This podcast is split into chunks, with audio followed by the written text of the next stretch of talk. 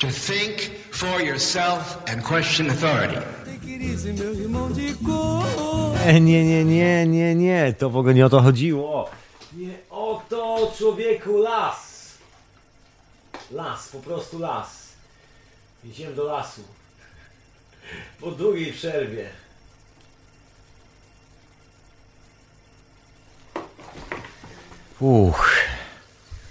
No już miała być wieczorowa pora. Po długiej przerwie, jak zwykle w jeziorach. Witam Cię, droga słuchaczko i drogi słuchaczku, w Radiu na Fali, też między innymi, znaczy wirtualnie w Radiu na Fali, bo serwer leży, ale za pośrednictwem Radia Paranormalium. Dzięki wielkiej Iweliosowi, który pomógł mi ogarnąć w ostatnim momencie tą sytuację i dzięki temu Ty mnie tutaj słyszysz. No właśnie. Pozdrawiam i serdecznie dziękuję Tobie, mecenasie, i Tobie, mecenasko, za wspieranie Radia na Fali. Pisano w człowieku. W takich sytuacjach dobrze jest wiedzieć, że masz jakieś wsparcie. I dobrze jest mieć te wsparcie, także dzięki wielkie. Właśnie. Ja chciałem w ogóle jeszcze podziękować wszystkim za cierpliwość. Tobie, słuchaczku, i Tobie, słuchaczko, za po prostu cierpliwość. Bo po prostu nie ma nas tutaj zbyt wielu do roboty, w sensie przy tym radiu. To jest taka bardzo kameralna inicjatywa. Nigdy nie było zbyt wielu. Czasami roboty w życiu jest więcej. A o tym może trochę wspomnę trochę dzisiaj. Co jeszcze chciałem powiedzieć? Tak, mam doskonały news od księcia Edwarda, o którym dzisiaj wspomnę, bo dzisiaj tak się nie będę rozpędzał ze specjalnymi tematami, tym bardziej, że mi umknęło masę czasu i tak po długiej przerwie to w ogóle miło się zwyczajnie usłyszeć, jak normalnie. Cześć, no, co u Ciebie słychać? Właśnie, u mnie dobrze. Ogłoszenia przy okazji, bo tak, Radio na Fali jak zwykle, się troszkę zmienia jak zwykle. Po drodze kilka rzeczy, które będę próbował zrealizować gdzieś tam po drodze, no ale nie będę mówił, jak będą gotowe, to sam zobaczysz, człowieku, także nie chcę mi się tu robić jakichś szumnych zapowiedzi. Otóż to, co będzie, czego nie będzie i tak dalej. Wiem, że jednej rzeczy nie będzie. Nie będzie już teorii chaosu w Radiu na Fali. To moja decyzja. Absolutnie. Ale myślę, że to wyjdzie na zdrowie Michałowi i mi wyjdzie na zdrowie. I każdemu wyjdzie na zdrowie. Ponieważ teoria chaosu jest już nadawana w tylu radiach w polskim internecie, że gdziekolwiek właściwie człowiek nie skieruje swoich kroków, to jest teoria chaosu, także no nie jest potrzebny kolejny element do streamowania teorii chaosu, tym bardziej, że ona wcale nie zniknie. Tym bardziej, że to jest takie kameralne radio i to, że coś jest streamowane aż w tylu radiach, niekoniecznie oznacza, że koniecznie tutaj musi być to dokładnie to samo. Raczej poszukuję jakiejś takiej indywidualnej, autorskiej wypowiedzi związanej bardziej z Radiem na Fali, tym bardziej, że Michał wkroczył w karierę, na cudzysłowie, żartuję sobie oczywiście, żadna tam kariera, albo może kariera. W każdym razie ma umowy podpisane, w cudzysłowie podpisane, ma umowy z różnymi podcasterami i tak dalej na streamowanie, także jakby utrzymywanie tego w jednym miejscu już nie ma absolutnie sensu, tym bardziej, że prawdę mówiąc, teoria chaosu od prawie 4 lat i tak jest właściwie teorią chaosu jako niezależny podcast i nie ma nic wspólnego z Radiem na Fali jako tako, poza tym, że oczywiście znam się z Michałem, absolutnie. Michał zna tą podłogę tutaj, lądował ani nie raz, nie dwa. Myślę, że jeszcze nie raz wyląduje, jak znam życie. Anyway, także teoria chaosu do znalezienia na Radiu Paranormalium, chociażby w wielu, wielu innych miejscach. Niekoniecznie w Radiu na Fali, ale archiwa zostają, także spokojnie, człowieku, żadne z tych archiwów nie znikną, wszystko staje na miejscu. A co będzie? No nie wiem, co będzie. No różne ciekawe inne rzeczy, no wiesz jak to jest. Czasy się zmieniają, kierownik pozostaje ten sam i bardzo dobrze. Także wracamy do oryginalnej formuły małego kameralnego radia bez popularnych, znanych wszędzie gwiazd polskiego podcastu. Tylko ty i ja. Otóż to, człowieku. Także taki news dla Ciebie i w ogóle ja może się przeniosę troszkę na inne dni, zrobię sobie wolny jakiś weekend, bo w sumie od 4 lat ja właściwie co soboty jestem w Radiu na Fali. Jest to fajny moment, ale czasami fajnie jest sobie zrobić wolny weekend. Jak sobie ostatnio pomyślałem, że fajnie było na jakiś czas zrobić wolne weekendy, na jakiś czas, a później może z powrotem, I don't know. Nie mam jakichś specjalnie ambitnych, grunotnych planów, poza tym, żeby zachować pewną kameralność miejsca i dobre samopoczucie, dobrą atmosferę. No i przede wszystkim miłą atmosferę, co jest chyba, myślę, najistotniejsze w życiu, pewna higiena psychiczna na co dzień, jakieś miejsce, gdzie człowiek może usiąść, walnąć refleksjami, wrzucić sobie jakieś refleksje na ucho, posiedzieć, poddumać, podrzemać. Nikt mu na plecy nie wskakuje, nikt się nie czepia płotu i niczym pijany. Wiesz, takie spokojne miejsce.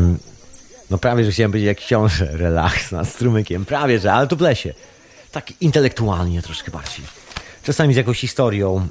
Właśnie, bo ja dzisiaj troszkę tak nawiążę do tych wszystkich wydarzeń, które się działy. Właśnie, mam taką konkluzję, która tutaj się pojawia. W ogóle od wielu ludzi słyszę, to od lat słyszę oczywiście, ale faktycznie jest coś takiego, że jest jakiś taki czas podejmowania, nie wiem, czy ważnych decyzji dla niektórych, bo dla mnie tak brzmi, ważna decyzja. Co oznacza ważna decyzja? To znaczy, że generalnie siedziałem, nie robiłem tego, co miałem robić, na końcu okazało się, że muszę podejmować jakieś ultra ważne decyzje, od których ultra milion spraw zależy, bo na jednej decyzji zawisło wszystko naraz. Nie, żadnych ważnych decyzji, żadnych deklaracji, nic z tych rzeczy. Ale jest pewien rodzaj szaleństwa, który jest już taki dosyć dobrze widoczny, bym powiedział. Ja tu mam, wiesz, kontakty z różnymi ludźmi. Mam tu trochę gości. Siedzimy sobie, gadamy o różnych sprawach. Wiesz, jak to jest między ludźmi. Gadają. No i przynoszą różne opowieści. I z tych opowieści wynika, że jest taki mocny przesyt u wielu normalnych ludzi, którzy jeszcze do pewnego momentu akceptowali taką zabawę. Wiesz, ten cały system dookoła. Taki mocny przesyt, mocny. I że było zabawnie. I nie jest to tylko i wyłącznie przesyt z cyklu mam już dosyć i mam doła. I rzucę się na kogoś z pięściami albo coś w tym stylu. Nie, nic z tych rzeczy, absolutnie. Ale taki konstruktywny. Ludzie wyskakują z tego troszkę do własnych spraw, do własnych pomysłów na życie, cokolwiek to nie oznacza. Ja tu nie będę opowiadał ci jakichś prywatnych historii różnych ludzi. Sam jesteś człowiek albo człowieka i ty też sam dobrze wiesz, co lubisz robić w swoim własnym życiu i jak to robić. Właśnie, a ja oprócz tego, że jestem tutaj na mikrofonie, w Radiu na Fali i w Radiu Paranormalium, to jeszcze mam tu drugi mikrofon, który właśnie w tym momencie, jak zwykle, tradycją wieczorowej pory... Co ja mówię? Jakiej wieczorowej pory? Hiperprzestrzeni! No właśnie, dawno nie byłem za mikrofonem, wszystko mi się myli. No właśnie, z tradycją i wzorem hiperprzestrzeni i jeziora, które tam panują, czyli takiego słuchowiska radiowego, teraz będę rozkładał cały sprzęcik. Czyli podłączam drugi mikrofon, a ty możesz dzwonić radionafali.com na Skype'ie. A ja podłączam mikrofon. No jeziorany, człowiek schodzi pod stół, jeszcze talerze, szklanka na stole, Maryla podaj pierogi. Na zdrowie, ja w ogóle mam szklaneczkę z herbatką. Z mlekiem tym razem, herbatka z mlekiem w angielskim zwyczaju, bo ja nadaję do ciebie, jak pewnie doskonale wiesz, prosto z bardzo słabo angielskiego Londynu, bo on nie jest angielski, ale coś jest angielskiego. W końcu znajduje się na takiej wyspie. Anyway, ja w ogóle dzisiaj troszkę nawiążę do tych zmian, ale od takiej ciekawej strony, bo faktycznie dzieje się wiele.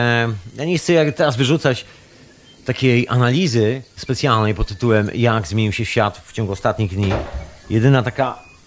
No wiem, że jakieś jeziora... Coś mi poleciało pod stołem. Anyway. No właśnie, nie będę robił żadnej specjalnej analizy. Jedyne rzeczy, które sobie śledzę, to takie historie naukowe. Rozumiesz pan i pani? Śledzę sobie aktywności wulkaniczne. Nie to, żebym oczywiście chciał wlecieć w powietrze i to mnie strasznie pasjonowało, ale tak sobie śledzę różne rzeczy. Czasami częstotliwości Schumana, zapisy, które tak się nazywają. Zapisy rezonansów częstotliwości jednych z paru.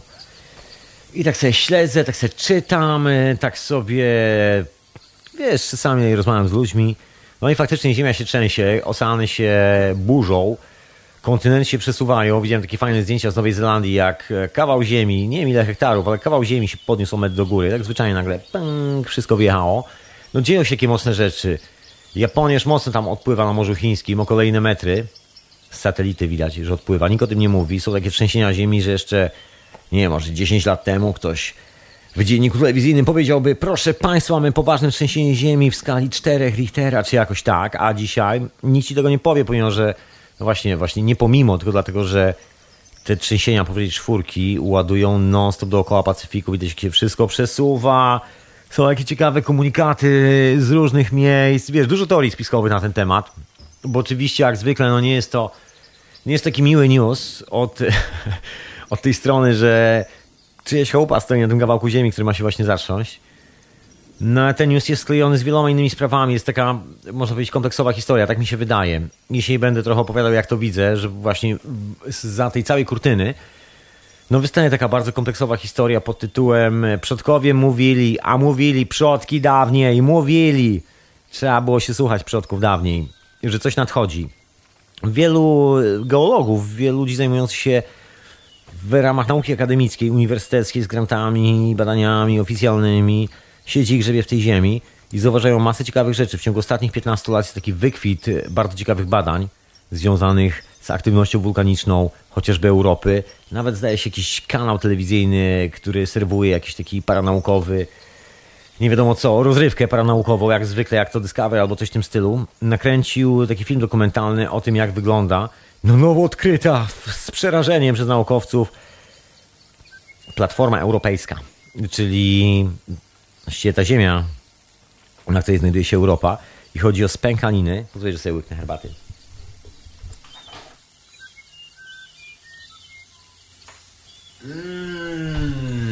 Doskonała herbata. W ogóle chyba sobie wyjdę później jeszcze jakąś herbatę zostawić z jakimś długim utworem muzycznym, ale póki co wracajmy do spękaniny z krupy ziemskiej. No i od paru lat wychodzą takie badania, że właściwie, o ile dawniej jeszcze ktoś tam sobie myślał, że to tylko na styku płyt kontynentalnych będzie kopało, to się okazuje, że nie do końca. Właściwie są takie tajemnicze ryśnięcia, które idą przez całą Europę, i że było zabawniej, jedno z tych ryśnięć, uwierz mi albo nie, człowieku, magia dzieje się. Nie, żadna magia. To jest taki uskok, który znajduje się dokładnie w Anglii. Znaczy jest ich parę, idzie ich raz, dwa, trzy, cztery takie główne uskoki. Nawet w sumie więcej, ale takie 4 główne. I ten najciekawszy idzie przez Londyn. Dokładnie wzdłuż Tamizy, jak się patrzysz na mapę i widzisz Londyn, to taki uskok sobie idzie tak centralnie. Tylko że Tamiza robi takie kółeczko dookoła, a uskok sobie idzie prosto. Nie ma tam kółeczka.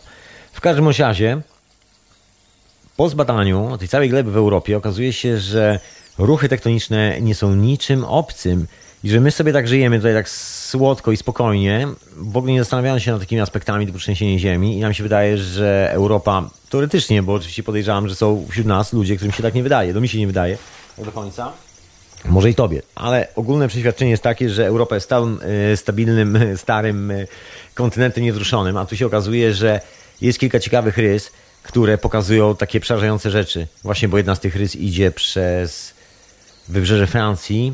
I tam jest reaktor jądrowy. Przestań się bać, przestań, spokojnie. Jakoś to będzie. I oprócz tego tam się znajduje takie ciekawe miejsce, bardzo ciekawe.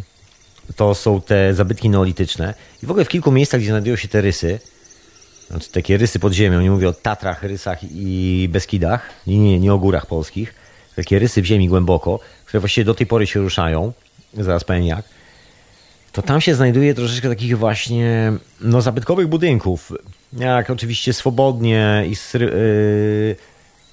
frywolnie sobie nazywam zabytkowych, bo w sumie kto wie co to jest, piramidy wszelkiego rodzaju. Mam swoją koncepcję na ten temat, to czasami gdzieś tam pomiędzy słowami utykam, żeby nikt nie złapał mnie na całej koncepcji. Jeszcze sobie poczekam z takim ogólnym ujawnieniem, doktor G robił ujawnienie owcych, ja poczekam na niego. Wtedy ujawnię, czym są piramidy według mnie. Anyway, te budynki towarzyszą tym spękaninom. Jest kilka zagadek dookoła starożytnych budynków, bo do tej pory najczęściej wspominam o wszystkich wspólnych elementach, o takiej konsolidacji tych wszystkich informacji, ale jest kilka rzeczy, które są dziwne, bardzo dziwne.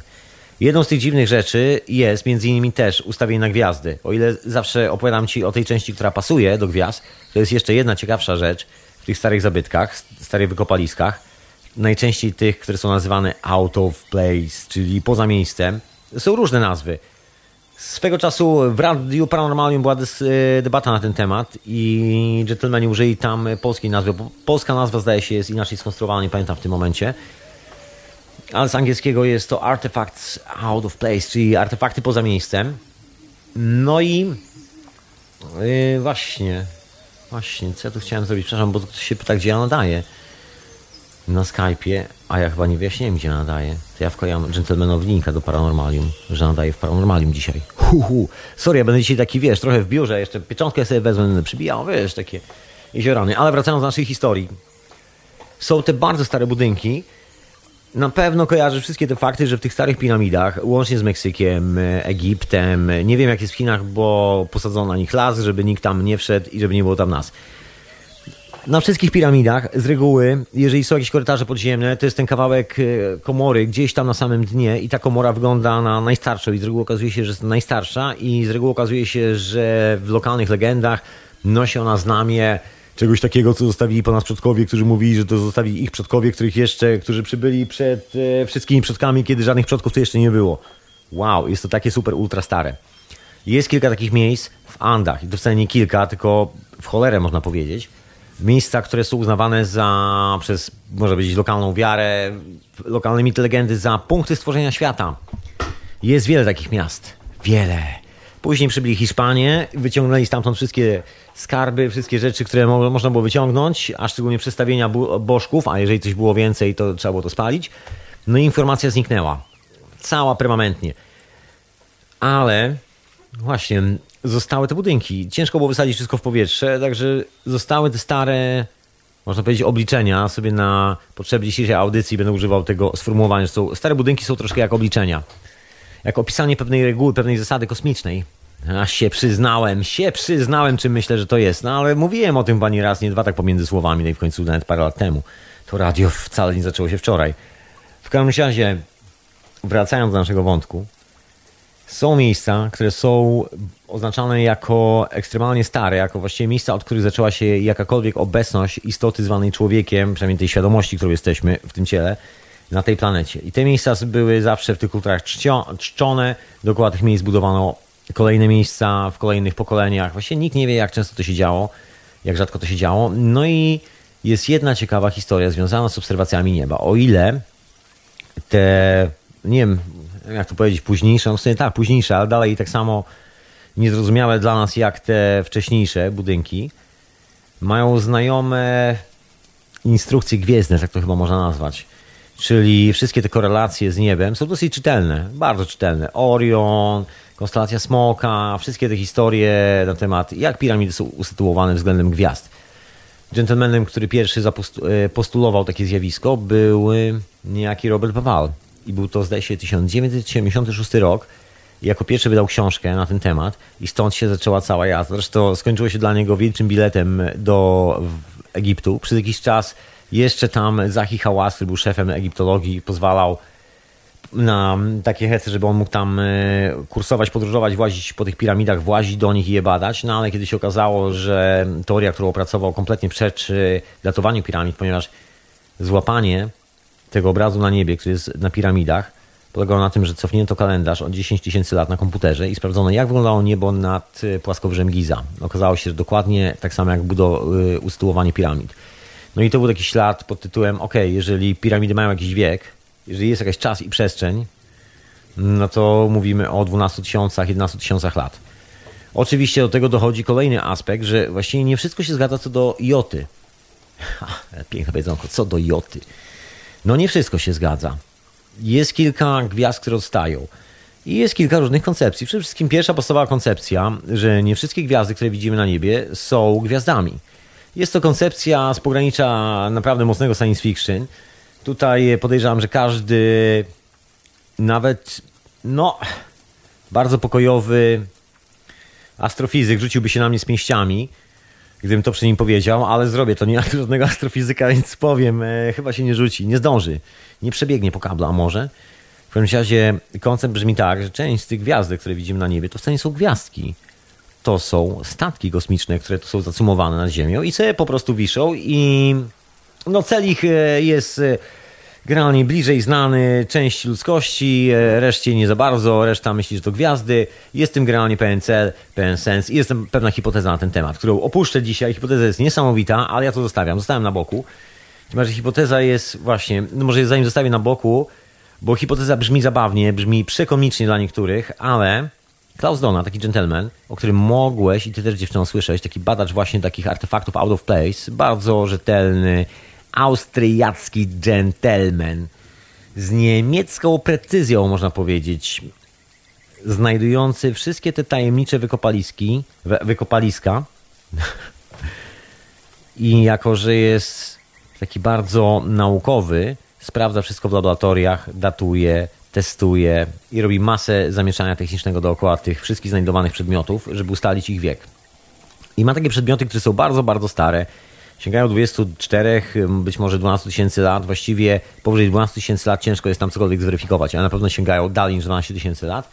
No i na tych kamykach, oczywiście kwestia dyskusyjna, czy są autentyczne, czy nie. Nie mi to badać, bo ja właściwie nie mam takiej maszyny do badania. Klaus Dana to zbadał, twierdzi, że są autentyczne. Są bardzo ciekawe rzeźby, takie rysuneczki.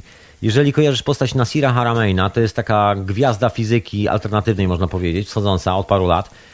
Bardzo ciekawy koncept, bardzo ciekawe rozumienie i jakby interpretacja tych wszystkich mocy dookoła nas. I w ogóle sam koncept na troszkę inne spojrzenie się na tą oficjalną fizykę. Nasir Haramein, myślę, że wszyscy doskonale wiedzą, bo człowiek jest tak sławny jak Elvis Presley. Anyway. No jest na spotkaniu Nasira Harameina i Klausa Dony, zdaje się w Meksyku, na jakichś wspólnych konferencjach. Pokazali właśnie wspólnie kilka z tych artefaktów. Zdjęcia zostały zrobione, chociaż był zakaz robienia zdjęć. One wyciekły do publiczności, pojawiły się w internecie. No i na zdjęciach są bardzo ciekawe rzeczy. Są statki kosmiczne, które wyglądają jak gwiazdy, które schodzą z nieba na ziemię, zabierają ziemian. Ktoś tu przylatuje, ktoś odlatuje. Generalnie jedno wielkie kosmiczne lotnisko i takie naprawdę duże lotnisko. I to jest, można powiedzieć, no właśnie, co tu można powiedzieć na ten temat? Oczywiście można powiedzieć, że teoria pod tytułem niektóre świecące punkty na niebie nie są wcale odległymi gwiazdami, tylko reaktorami statków kosmicznych jest bardzo egzotyczna. Ale z drugiej strony mamy te kamyki i z trzeciej strony ciągle jest problem, żeby zrobić jakieś kosmiczne zdjęcie z jakiegoś, no nie wiem, jakiejś stacji orbitalnej, jakiegoś kosmodromu, cokolwiek tam wisi w powietrzu jest i biegają po nim kosmonauci, żeby wzięli aparat do Jasnej Anielki, zrobili ładne zdjęcie Drogi Mlecznej przez ten otworek, który tam mają w tej swojej metalowej puszce. Okazuje się, że nie można zrobić zdjęcia Drogi Mlecznej w kosmosie, bo Drogi Mlecznej w kosmosie nie widać. Niebo jest czarne. Ja sobie oglądam czasami takie transmisje z ISIS, są takie live streamy na YouTubie, sobie w nocy czasami pracuję. I czasami trafi coś takiego, jest taki ambientalny obrazek. Niektórzy oglądają ponad się kominek.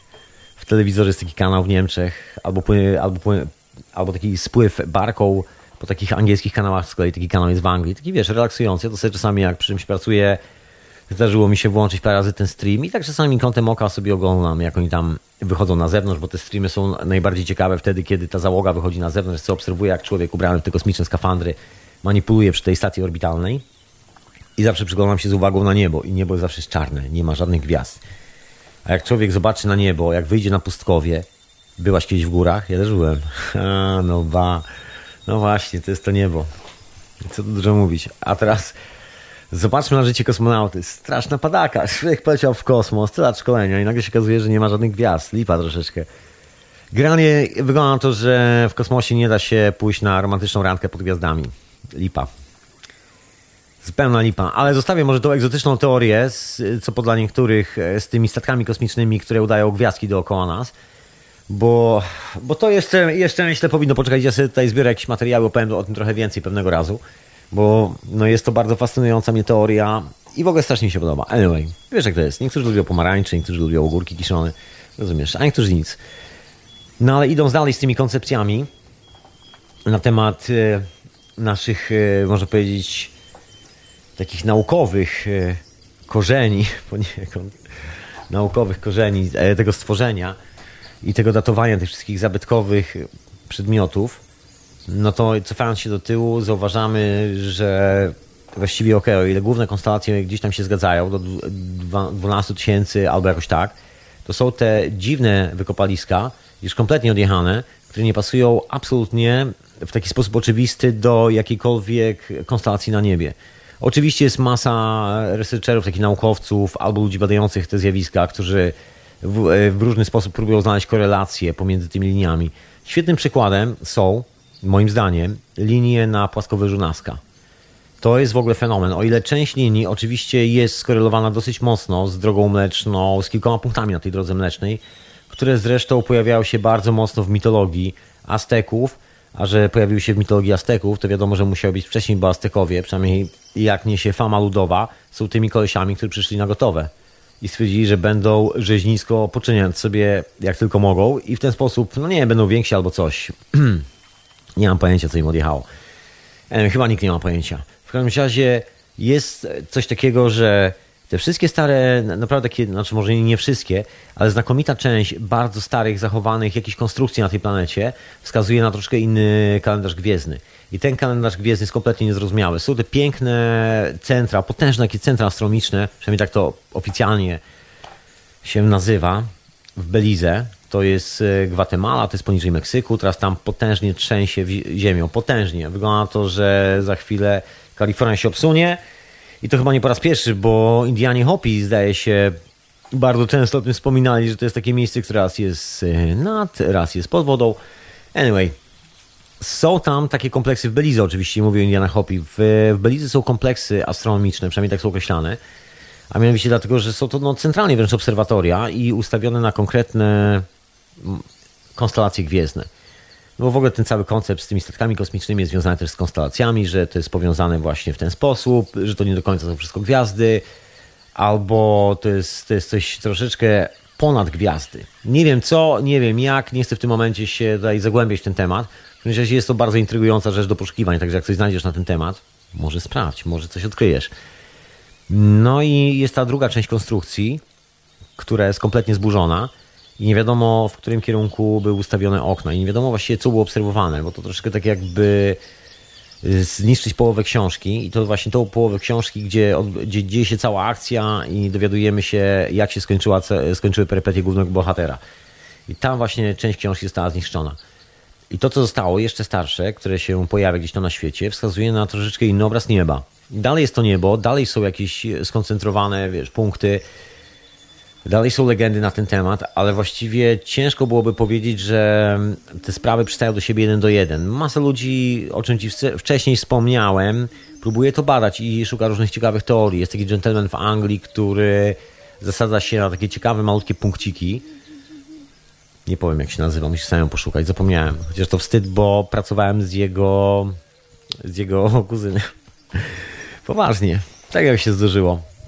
Gentleman wydaje książki i prowadzi prelekcje, ma taką bardzo ciekawą teorię, bardzo ciekawy koncept, z którym ja się akurat nie zgadzam, ale koncept jest bardzo intrygujący. Wiesz, ciekawa historia. Być może nikt z nas nie ma racji, a pewnego dnia, jak to zbierzemy do kupy, to zobaczymy taki pełny obraz całości. W każdym razie, o co chodzi w tym dziwnym koncepcji, z którym się nie do końca zgadzam.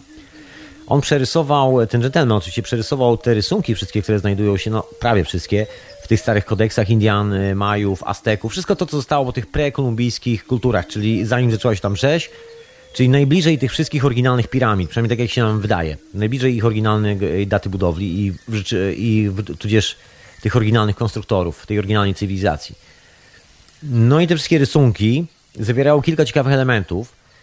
I tu się przydaje, niezależnie od konkluzji, jaką się ma i od tezy, jaką chce się udowodnić, to nie jest istotne, ale taki konserwatywny, z angielskiego mówiąc research, czyli takie konserwatywne badania w terenie, to jest piękna rzecz i w ogóle przyglądanie się sprawom od strony praktycznej. Ja to jestem taki praktyczny chłopak, że ja lubię sobie zbudować, coś zmontować, sprawdzić, czy coś działa, czy nie działa. Jak działa, to po prostu jest super. Jak nie działa, no to wiesz, to mam inne wnioski. Anyway, ten gentleman ma to samo. I pojechał, porobił sobie kopię tych rysunków, zaczął je rysować, sprawdzać te wszystkie kamienie, na których te rysunki są porobione i znalazł ciekawą rzecz. Na bardzo wielu tych rysunkach, szczególnie utrwalonych w kamieniu, są takie specyficzne punkty, które wyglądają troszkę jak punkty zaczepienia. I jeżeli odwrócisz te obrazki, jeden na lewą stronę, drugi na prawo, tak żeby tworzyły negatyw i zaczniesz nakładać na siebie, wychodzą bardzo ciekawe ilustracje. On ma oczywiście jakieś szalone koncepcje na ten temat, których absolutnie nie podzielam, ale zauważył jedną rzecz. Zauważył coś, co umknęło chyba praktycznie prawie wszystkim badaczom przez ostatnie dziesiątki lat. Coś, co ja bym nazwał takim punktem referencyjnym do ilustracji. A wiesz, zawodowo jestem grafikiem i takim grafikiem całe życie. Moja rodzina się ze mnie śmieje, że jako dziecko, które jeszcze nie potrafiło chodzić, złapałem kredki do ręki, to do tej pory trzymam kredki w rękach. No i tak trochę to wygląda. Także jako zawodowiec, a w końcu wyszło na to, że przepracowałem praktycznie całe swoje życie w tym zawodzie, tutaj skorzystam troszeczkę z tego swojego doświadczenia zawodowego, prywatnego, tak wejdę troszkę na taką prywatną nutę. No więc jest to bardzo ciekawa obserwacja, kiedy zauważasz, że w rysunku znajduje się coś takiego jak punkt orientacyjny. Oznacza to, że wszystkie te rysunki, które były wykonane w ten sposób, mają jakieś pryncypia, że jest jakaś zasada, która stoi za używaniem tego punktu. Ten punkt z reguły używany jest do wyznaczania jakichś geometrycznych elementów, do wytyczania proporcji, która ma być widoczna, ma być odczuwalna, ale nigdy w sposób werbalny znajdowana. Czyli jeżeli spojrzysz na taki budynek, jeżeli spojrzysz na taki projekt, to nie znajdziesz tej proporcji, nie znajdziesz tej symetrii, no bo zapomnij o tym, ona jest schowana, ona jest tylko punkt referencyjny. Jeżeli w dzisiejszych czasach normalnie ilustrator bierze i zrobi sobie taki punkt referencyjny z cyrklem, jeżeli sobie robisz perspektywę, cokolwiek innego, jeżeli używasz takich urządzeń, no to możesz sobie ten punkt zamazać, tego punktu nie widać. Natomiast co się stanie, kiedy rzeźbisz w kamieniu? Nagle pojawiają się właśnie jakieś takie dziwne punkty referencyjne. I o ile w grafice są to punkty referencyjne, o tyle w kamieniu wydaje mi się, że niekoniecznie. Chociaż nie chcę tu spekulować jakieś specjalnie godzinami, co to może być. Wiesz, mi się wydaje, że są to uchwyty na jakieś urządzenia najczęściej. Przynajmniej taka jest moja koncepcja na to całe zjawisko. I to takie konkretne uchwyty, które coś tam robiły. I on zna sporo tych punktów. I one mają taką bardzo ciekawą specyfikę, bo cokolwiek by nie powiedzieć, to odwracanie tych rysunków i nakładanie na siebie pokazało bardzo ciekawe zależności. Pokazało, że właściwie rysunki, czy chcesz, czy nie, są zorientowane dookoła tych punktów. Czyli ktoś, kto robił te ilustracje, które były być może kopią kodeksów na kamieniu. Nie wiem, kodeksy zostały spalone. Teraz po mnie został znaleziony, odzyskany jeden jakiś nieznany wcześniej kodeks, ale nie znam żadnych detali, nie wiem, czy to jest plotka. Kodeksy, czyli te oryginalne pisma Majów i Azteków z Ameryki Południowej, które były palone przez jezuitów nałogowo. W każdym razie te punkty istniały wcześniej i wygląda na to, że te ilustracje właśnie nie są niczym innym jak opowieścią, być może jakąś alegorią, być może czymś dosadnym, czymś konkretnym na temat, co to oznacza. Ten gentleman ma swoją koncepcję, co jest na tych rysunkach, on to łączy z jakimiś religijnymi historiami itd., itd. Jestem od tego troszkę daleko, ale polecam Ci, żebyś sobie sprawdził, jeżeli mi się uda przypomnieć imię, bo ile dobrze pamiętam imię i nazwisko mojego dobrego znajomego, który należy do tej rodziny, do tej samej rodziny, co autor tej książki, tych publikacji, bo tych książek jest parę, doskonale znany we Francji i w Anglii. Nie wiem, czy sława dotarła do Polski, chyba tylko David Icke dotarł do Polski takich rzeczy, no ale to troszkę inny research, tutaj pan naprawdę sprawdzał te kamyki i szukał tych punktów w nich. A tam są takie wgłębienia w tych kamykach, takie dziureczki, bardzo w specyficznych miejscach. No jak je połączysz w całość, to nie wygląda to zupełnie jak takie przypadkowe, nie wiadomo co. Tym bardziej, że kamienie są naprawdę twarde, tak żeby komuś się chciało robić dodatkowo dziurki w tych kamykach tylko po to, żeby, nie wiem, owszeć tam cyrkiel i zrobić ilustrację dookoła, to nie za bardzo. To musiało być coś wcześniej. No jest kilka koncepcji z tymi rysunkami. Jest ta opowieść z Egiptu, że kiedy nadchodził schyłek Egiptu, część postanowiła, przynajmniej takie pryncypia naszego istnienia jako żywe istoty, przynajmniej wybrane pryncypia, wyrzeźbić się w ścianach świątyni. I tak oto dzięki temu jeszcze coś tam jest. Chociaż właściwie nikt z nas tu obecnych zdaje się nie potrafi tego czytać w dzisiejszych czasach, bo nie potrafi, bo zwyczajnie, co dużo mówić, gdzieś ta wiedza zniknęła, możemy się tylko domyślać i wszystko, co mamy na nasze radosne i życzliwe spekulacje. I to jest taki ciekawy element właśnie związany, przepraszam, jak zwykle sobie mikrofon poprawiam. O właśnie. Jest taki element związany jak zwykle z tym, że no cóż, nic nie wiemy. Ktoś nas ciągle odcina od informacji, a jedyną informację, jaką mamy, to tą porównawczą z cyklu. Mogę sobie stanąć na łące, spojrzeć na niebo do góry, zobaczyć, okej, konstelacja wygląda tak. Okej, tu mam plan budynku, tu idziesz pozostałości po tym budynku i teraz szukam jakichś wspólnych elementów. No i o ile znajduję połowę, to druga połowa kompletnie pasuje. Jest tu taka ciekawa teoria wysnuta przez niejaki gentleman o nazwisku Jenkins, Major Jenkins, lata temu. I druga teoria wysnuta przez jeszcze jednego pana, nie przypomnę sobie nazwiska, ja to zawsze mam z tym problem, takie jeziorany wychodzą, nie wiem, za szerość. Aj, Mariola, widziałaś te moje notatki? Zapomniałem. No właśnie, w każdym razie chodziło o ten wiek piramid i Sfinksa ustanowiony, zaproponowany przez tego gentlemana w latach 60.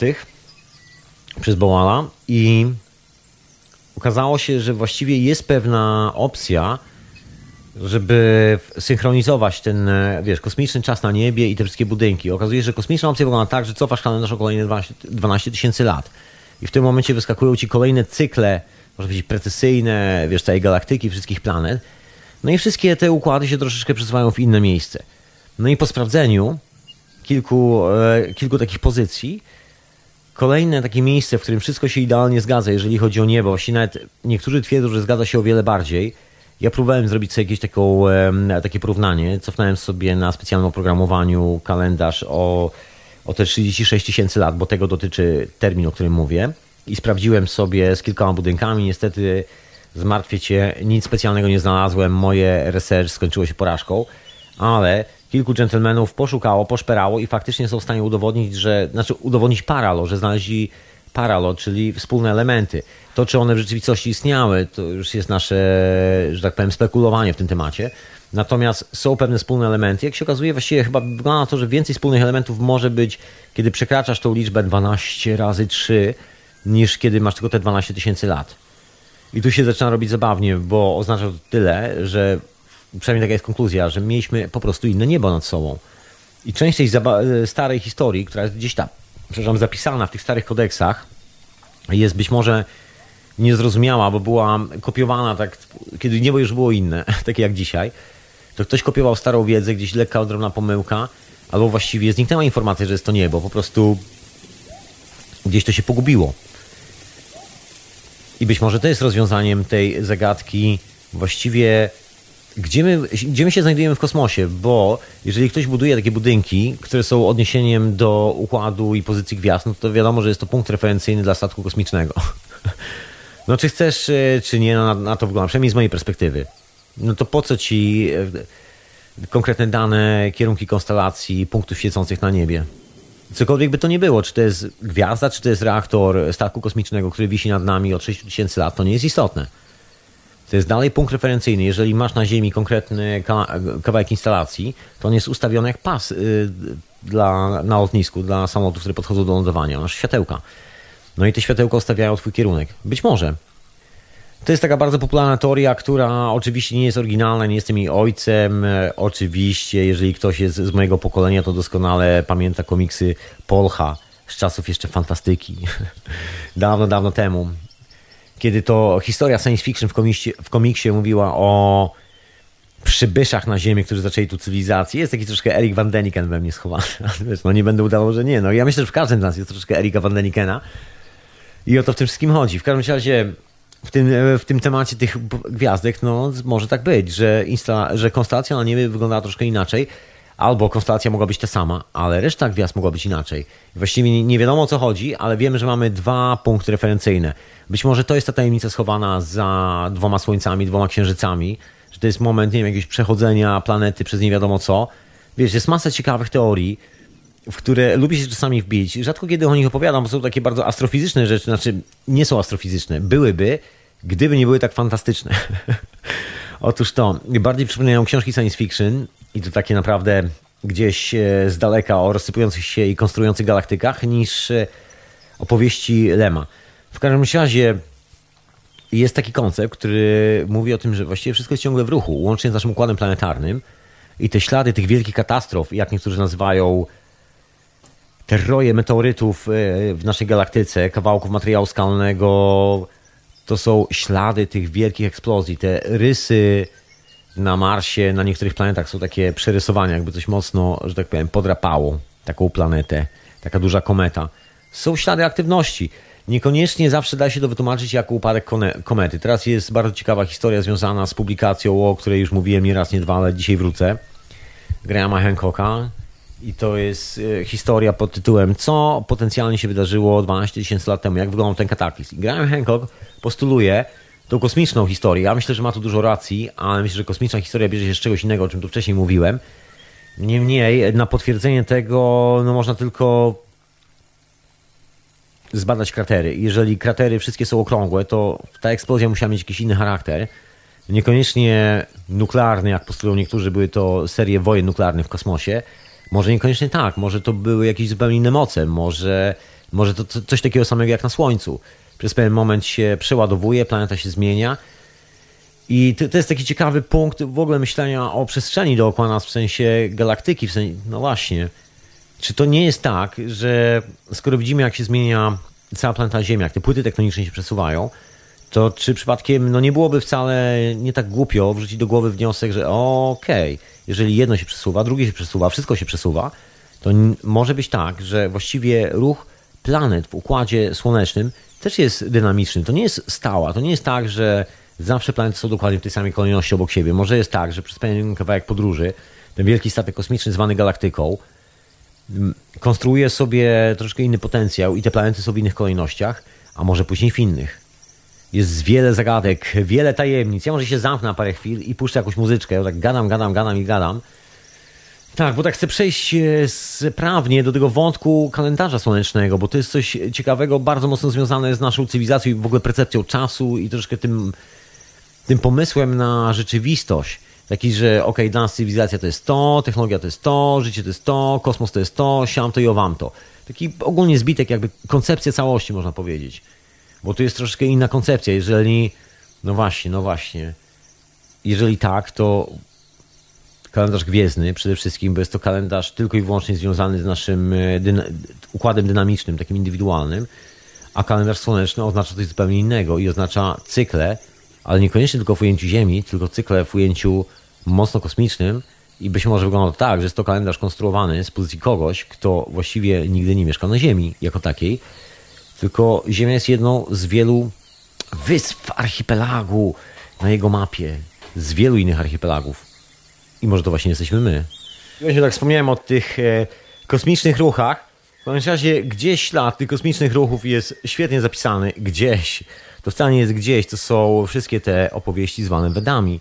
Wszystkie te najstarsze, znane nam od strony wschodniej świata, już nie tych egzotycznych piramid gdzieś w Meksyku, tylko od tej dalej aktywnej, dalej funkcjonującej, dalej żywej, przepraszam bardzo, kultury, która dalej funkcjonuje gdzieś w Indiach, gdzieś w Nepalu, gdzieś tam i sobie żyje, funkcjonuje, przekazuje sobie wiadomości. Te wszystkie wiadomości mówią o takich historiach jak potężnych bogach, którzy niszczą planetę. Nie wiem, jak mocno metaforycznie można to traktować. Czy były to dosłowne postacie, czy też jest to opis po prostu energii, która potrafi się spersonifikować albo cokolwiek. W każdym razie, jeżeli tak jest, to można wręcz tutaj się pokusić o pracę. Och, doskonałe prace pani, która przeszła do legendy. No ty może nie znasz tej legendy. Słuchaj, u mnie jest to troszkę taka legenda, bo jest to związane z historiami z Rudolfem Steinerem. Jest to pani Lili Kalisko i czym się zajmowała pani Lili Kalisko? Zajmowała się badaniami nad krystalografią i biodynamiką. Rudolf Steiner. Myślę, że niektórzy, którzy wysłali dzieci do szkoły steinerowskiej, doskonale wiedzą, o co chodzi. Są szkoły steinerowskie w Polsce. Nie wiem, czy w Polsce też chyba są. Też powinny być. W każdym kraju w Europie chyba. W Stanach też są. Jest ich parę na świecie. Mam znajomych, którzy mają tam dzieciaki. I jest to taka bardzo ciekawa koncepcja edukacji, która mówi troszeczkę szerzej o świecie. I przede wszystkim na przykład opowiada o czymś takim jak biodynamika, bo właściwie ojcem biodynamiki, tych bardzo ekologicznych upraw jest Rudolf Steiner. Właśnie on. Tam wielu oczywiście nie wspomina o nim, no bo to historia troszkę taka sprzed 100 lat. No od tego dżentelmena się zaczęło. I tam jest troszkę więcej na ten temat, bo zauważono, że minerały, wszystkie rzeczy, które znajdują się w ziemi, bardzo mocno reagują ze wszystkimi substancjami natury kosmicznej. Ale fajnie powiedziałem, substancje natury kosmicznej, prawie jak XIX wiek. Czyli wszystkie procesy, które nazywamy zjawiskami, procesami krystalizacji jakichkolwiek substancji na tej planecie Ziemia, są bardzo mocno związane ze wszystkimi planetami, które są dookoła nas, tudzież tymi rzeczami, które świecą na niebie. Nieważne, co to jest. Wszystkimi tymi świecącymi punktami, Słońcem, Księżycem itd. I są piękne zdjęcia. Tu gdzieś mam, no właśnie. I już mam, jest nawet książka w ogóle na ten temat. Historia jest dosyć stara, bo właściwie sięga, wyciągnąłem zwłoki z szafy, 1928 roku. Nazywa się to Pracując z gwiazdami i wczesnymi substancjami. I jest na ten temat dosyć sporo. Są niesamowite zdjęcia reakcji chemicznych pomiędzy różnymi substancjami, takimi jak srebro, a na przykład słońcem podczas pełni albo zaciemnienia księżyca i tak dalej. Piękna biografia, piękna, po prostu rewelacyjna. No i ta biografia, co ja mówię, biografia, to nie jest biografia, to jest książka Lili Kalisko na temat krystalografii i tego, jak to wszystko ze sobą współgra. Więc jeżeli się cofniemy troszkę dalej, to wygląda na to, że te interakcje są właściwie chyba na każdym poziomie. Także dlaczego by nie brać tego pod uwagę? Tym bardziej, że są ślady kosmiczne i niektórzy twierdzą bitki, niektórzy twierdzą jakieś katastrofy, różnie to wygląda, w zależności od tego, kto na to spogląda.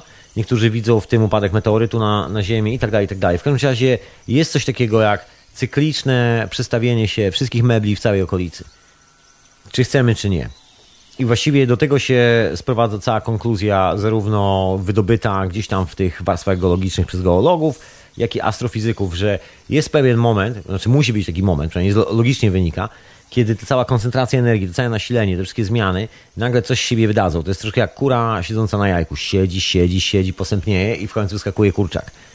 Dokładnie ta sama historia. I wygląda na to, że to jest dokładnie tuż zaraz teraz. Właśnie. A co u ciebie? Dokładnie.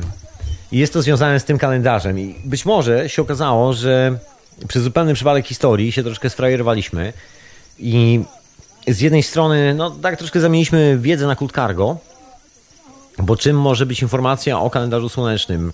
Może być informacja o punkcie referencyjnym takim, że jeżeli wyobraź sobie planetę Ziemię jako wielki lotniskowiec, kosmiczny lotniskowiec, który sobie może startować, mieszkać sobie na nim, cokolwiek chcesz. Jest jeszcze parę innych lotniskowców, kto wie, nikt tego nie wie, się dowiemy w przyszłości, albo i nie. To właściwie, cokolwiek nie mówić, to ta czas, przestrzeń jest czymś trochę innym. To kalendarz słoneczny nie jest do końca kalendarzem, jest tylko zapisem pewnych interakcji związanych z wykorzystaniem tego, wiesz, słonecznego napędu, można powiedzieć, który wykorzystuje Ziemia i my, i rośliny, i wszystko, co jest dookoła. Albo jest to kalendarz księżycowy, czyli wykorzystanie jakiegoś własnego napędu, który jest wykorzystywany też przez nas, przez rośliny. Podlegamy tym dwóm cyklom. I teraz z tych kalendarzy zrobiliśmy nasze pojęcie czasu i przestrzeni i to też nie jest przypadek. To też, jeżeli spojrzysz się gdzieś tam, daleko, daleko do tyłu, to może się okazać, że no cóż, jest to ślad właśnie tej, być może, to jest moja spekulacja, także człowieku, wiesz, nie wyskakuj z okna spokojnie, nie łykaj aspiryny jeszcze, wszystko jest okej, nie musisz wiązać butów i biec gdzieś do lasu i krzyczeć, wszystko jest okej, usiądź na kanapie, napij się kawy, rozluźnij. W każdym razie jest taki zapis, że być może są tak zwane dwa światy. Otóż to. I to nie jest tak, że one się wykluczają, że to jest taka jakaś mistyczna powieść pomiędzy jednym a drugim, w mistycznym świecie oraz świecie rzeczywistym. Nie, to jest jeden świat, który przechodzi, można powiedzieć, transmutację alchemicznym językiem. Gdzieś coś się zmienia i on funkcjonuje w różnych stanach. I ten stan jest określany właśnie w jednej pozycji od strony Słońca, a w drugiej pozycji od strony na przykład Księżyca. Kto wie? Część tych budynków, znakomita część tych zabytkowych budynków jest tak zniszczona, że ciężko było cokolwiek wnioskować po tych budynkach, a jeszcze bardziej ciężej byłoby chyba odczytać jakikolwiek alfabet, który tam się znajduje, jeżeli cokolwiek się tam znajduje. Nikt nie ma do tego pojęcia, o co tak naprawdę do końca chodziło. Wiemy, że był tam cykl, bo jest zapisane w tej całej astronomicznej historii w tych budynkach. Jest zapisana pewna proporcja, jest to proporcja Ziemi, czyli to jest właśnie potwierdzenie tego cyklu słonecznego.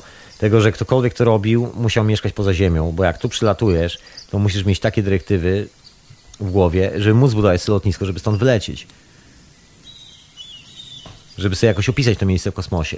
I to miejsce do opisu w kosmosie to jest Słońce i Księżyc.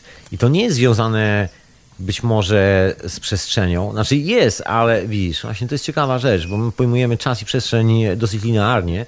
To jest kwestia cywilizacji, jaką stworzyliśmy. Takie wąskie gardło, można powiedzieć, że wszyscy wskoczyliśmy do takiego modelu zachowań homogenicznych. Wytworzyliśmy cywilizację, gdzie, nie wiem, wszyscy chodzą do pracy na 8 rano i kończą o konkretnej godzinie, o tej samej porze lunch, kolację, oglądają ten sam zestaw informacji i chcą żyć w ten sam sposób. A, no właśnie. I widać po ludziach, że korek w szampanie strzela. Człowiek nie jest w stanie długo wytrzymać w takim kieracie, szczególnie w dzisiejszych czasach, kiedy to ciśnienie zewnętrzne, tej całej presji, bycie takim homogenicznym, serkiem po prostu homogenizowanym, zrównoważonym, znormalizowanym, takim samym jak wszyscy inni dookoła, no powoduje, że nie każdy wytrzymuje. Właściwie nikt normalnie nie jest w stanie wytrzymać. Gdybyś kazał koniowi udawać drugiego konia, to nie wiem, czy by się udało.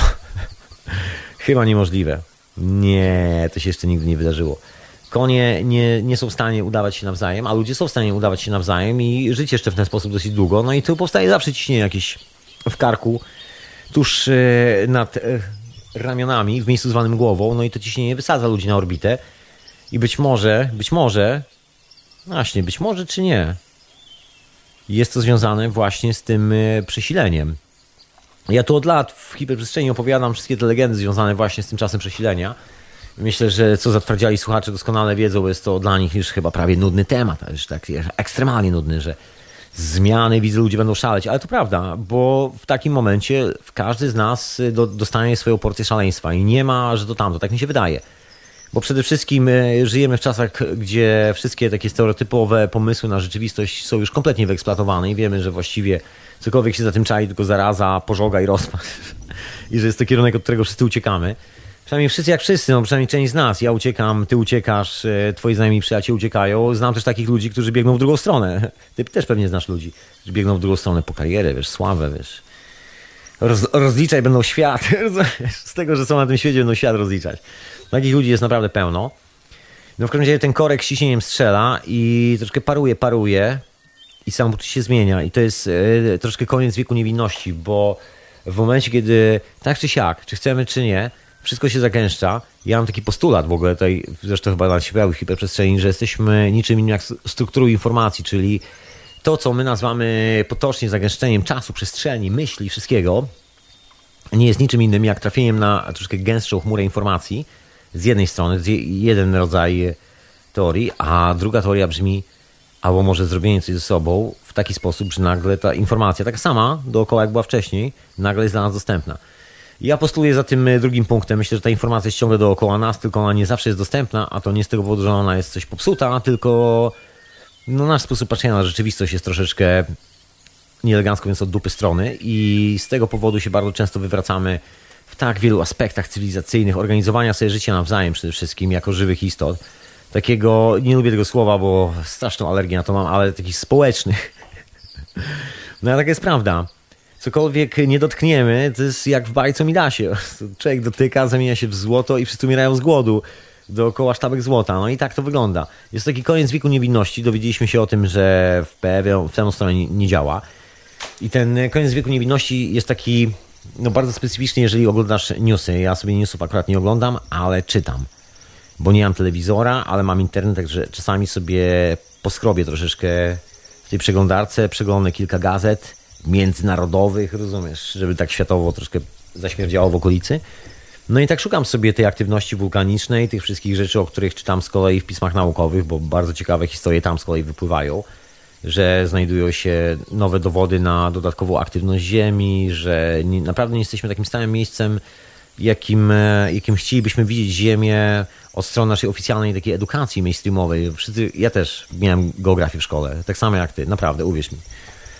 W pozostałych szkołach też i tam zawsze był taki model, że te wszystkie procesy geologiczne to jest gdzieś poza nami, to jest jakaś Jura Krakowsko-Częstochowska, słuchaj, miliony lat temu, gdzie muszelka zamieniła się w skamielinę i właściwie ciebie to nie dotyczy, mnie to nie dotyczy, to nie jest nasze ani jutro, ani dziś, ani wczoraj.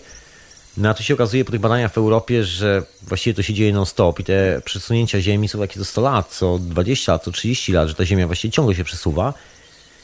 I no co dużo mówić, nigdzie nie ma informacji o tym wszystkim, natomiast jeżeli już jakakolwiek informacja się pojawia, z reguły dotyczy ona, znaczy próbuje mnie złapać w taki sposób, Tomek, zobacz, wszystko jest stabilne, a tu się zatrzęsło, ale życie jest stabilne, to, że się zatrzęsło, to nie jest normalne, to nie jest normalna część rzeczywistości, normalne jest, jak jest stabilne.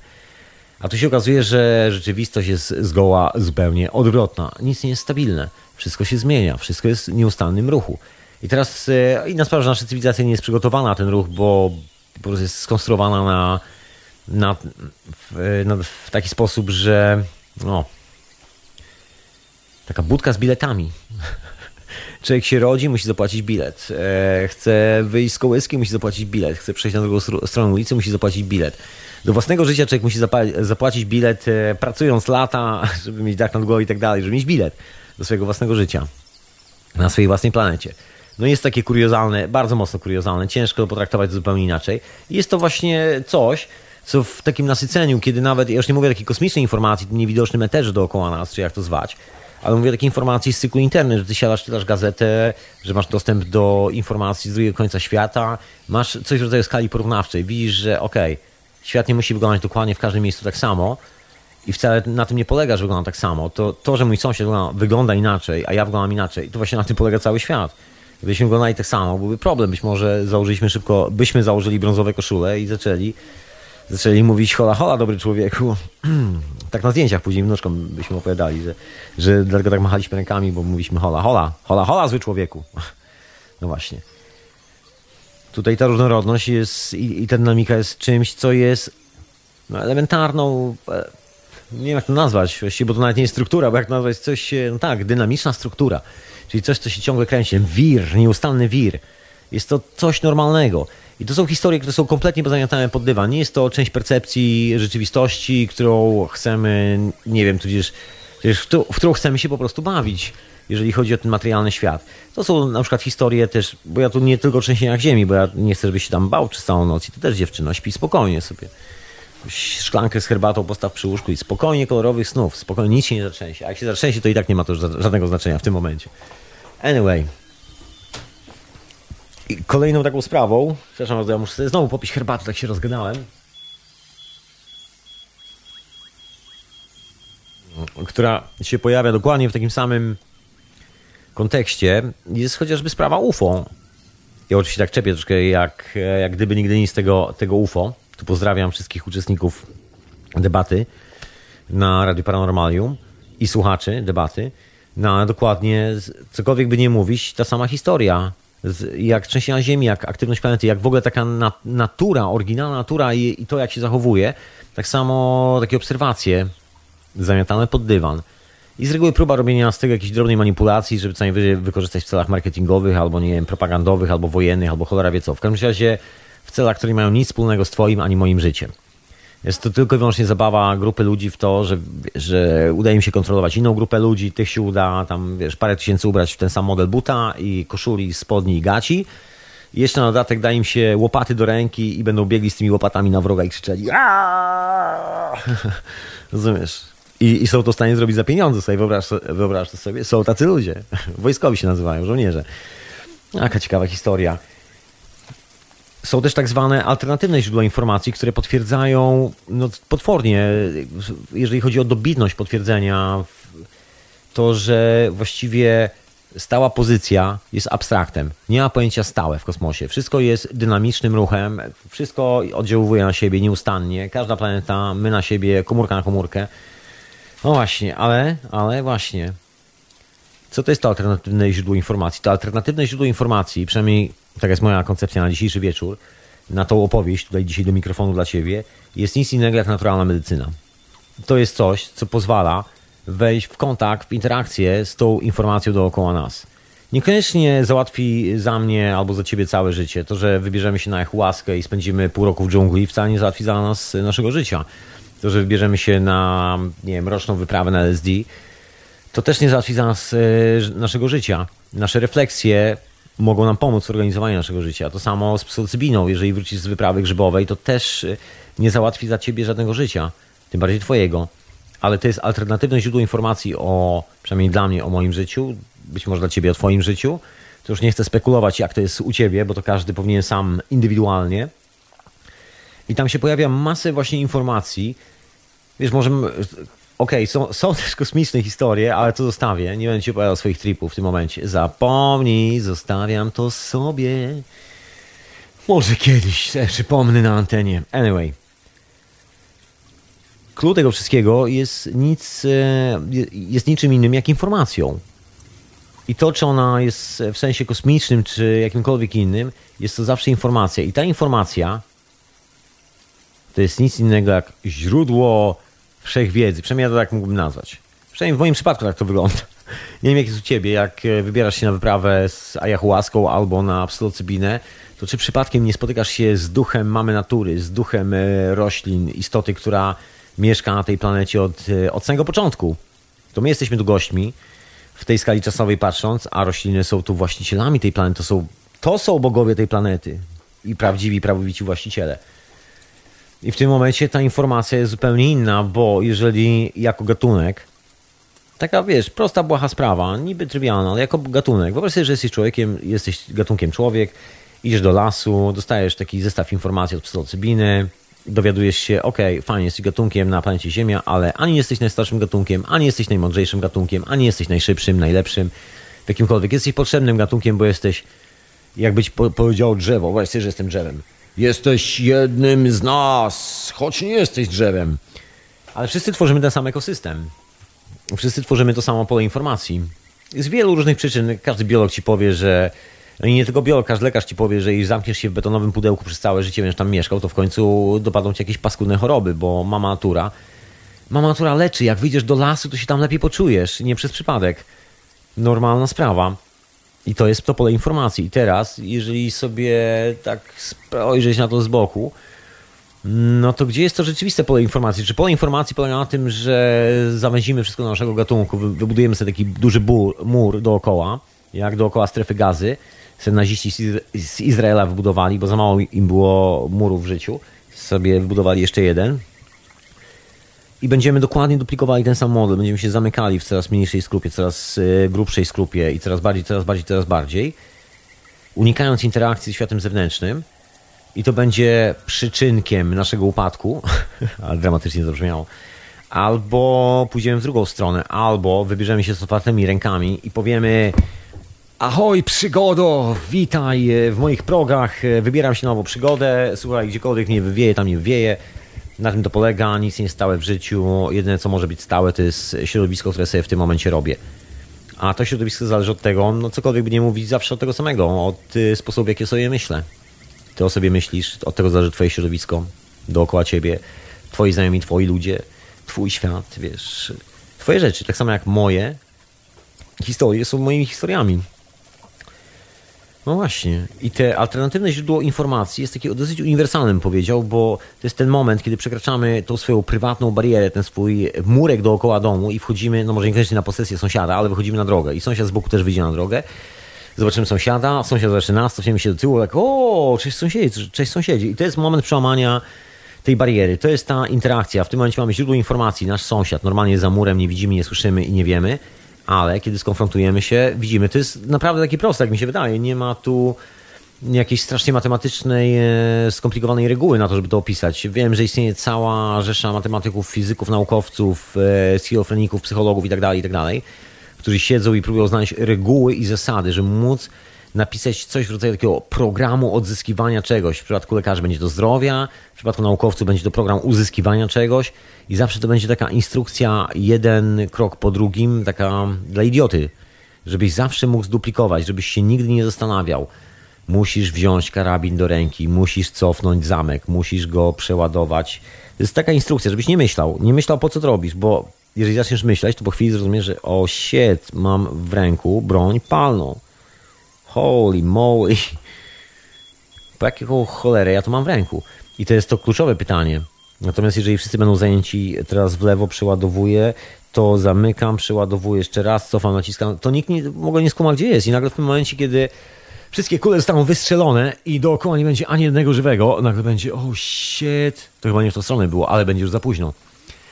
I to jest ta historia, która nam się wydarzyła z tym pojedynczym źródłem informacji, które jest i wyłącznie dedykowane temu murkowi dookoła nas. Wilhelm Reich to pięknie opisał. Zbroja dookoła człowieka. No jak napisał o tej zbroi, to jeszcze opisał nową technologię leczenia. To jak się okazało, niestety były to Niemcy, gdzie kilku ludziom odjechało i zaczęła się nagonka, wygonili człowieka, bo jeszcze zbyt rewolucyjne koncepcje, bo jak się mogło okazać, że ludzie, którzy mają inne podejście do życia, pracują, jak to się mówi, ze sobą w inny sposób. Nawet nie pracują ze sobą, tylko po prostu zwyczajnie zaczynają się dogadywać ze sobą, bo tu nie ma żadnej pracy, tylko dogadywanie. Że ci ludzie zaczynają mniej chorować, że dzieje się kilka niesamowitych zjawisk w organizmach tych ludzi. I to potwierdzało tezę, że nie stres, że nie to homogeniczne opakowanie, te same buty dla całej grupy, że nie jeden murek dookoła nas, tylko że wyjście poza ten murek powoduje, że nagle zdrowiejemy. Ja to sobie mogę przełożyć, nie wiem jak ty, ale sobie przekładam niemniejszym, że to źródło informacji równa się między innymi nasze zdrowie.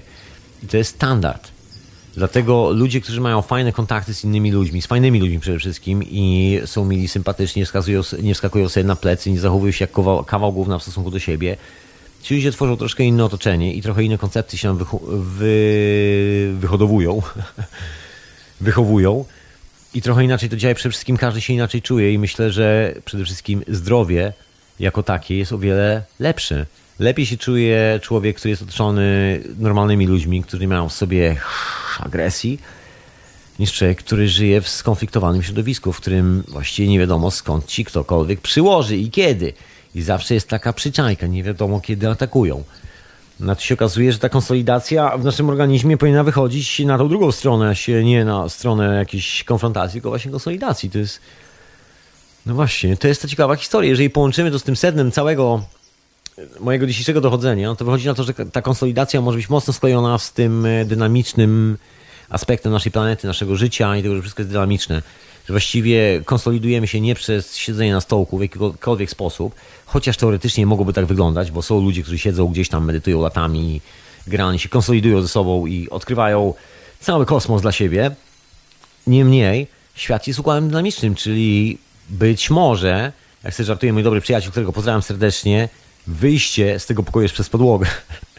Czyli w najmniej oczekiwanym miejscu, w jakimkolwiek byśmy się nie spodziewali. Czyli ta konsolidacja zaczyna się w momencie, kiedy sprawy zostają rozsypane i mogą się pokleić tak jak chcą, bo ten stary, oryginalny klej, który nie wiadomo kto tam wlał, czy to miało sens, czy nie, się rozsypał. I to jest moim zdaniem taka ciekawa rzecz, żeby się temu przyglądać. Właśnie owa konsolidacja w ujęciu dynamicznym, można powiedzieć. Wszystko się kręci. Że nigdy nie będziemy skonsolidowanymi ludźmi żyjącymi dokładnie w taki sam sposób jak wczoraj. Albo dzisiaj. Że nasza konsolidacja jutro, albo za 10 lat, gdziekolwiek będziemy, będzie jednocześnie oznaczała, że będziemy w zupełnie innym miejscu. Okej, zbieramy sobie zdjęcia, zbieramy sobie różne pamiątki z naszego życia, ale tak czy siak, zawsze z tego lekcja jest taka sama. Kiedy sięgasz po to stare zdjęcie. Jejku, jaki inny wtedy był świat, jak ja inaczej reagowałem na ten świat. Ja tu uparcie powtarzam, że to nie jest tak, że świat się jakieś specjalnie zmienia. Znaczy, zmienia się. Jest dynamika, jest cały czas w ruchu, ale może tak. Świat jest taki sam, tylko że się rusza.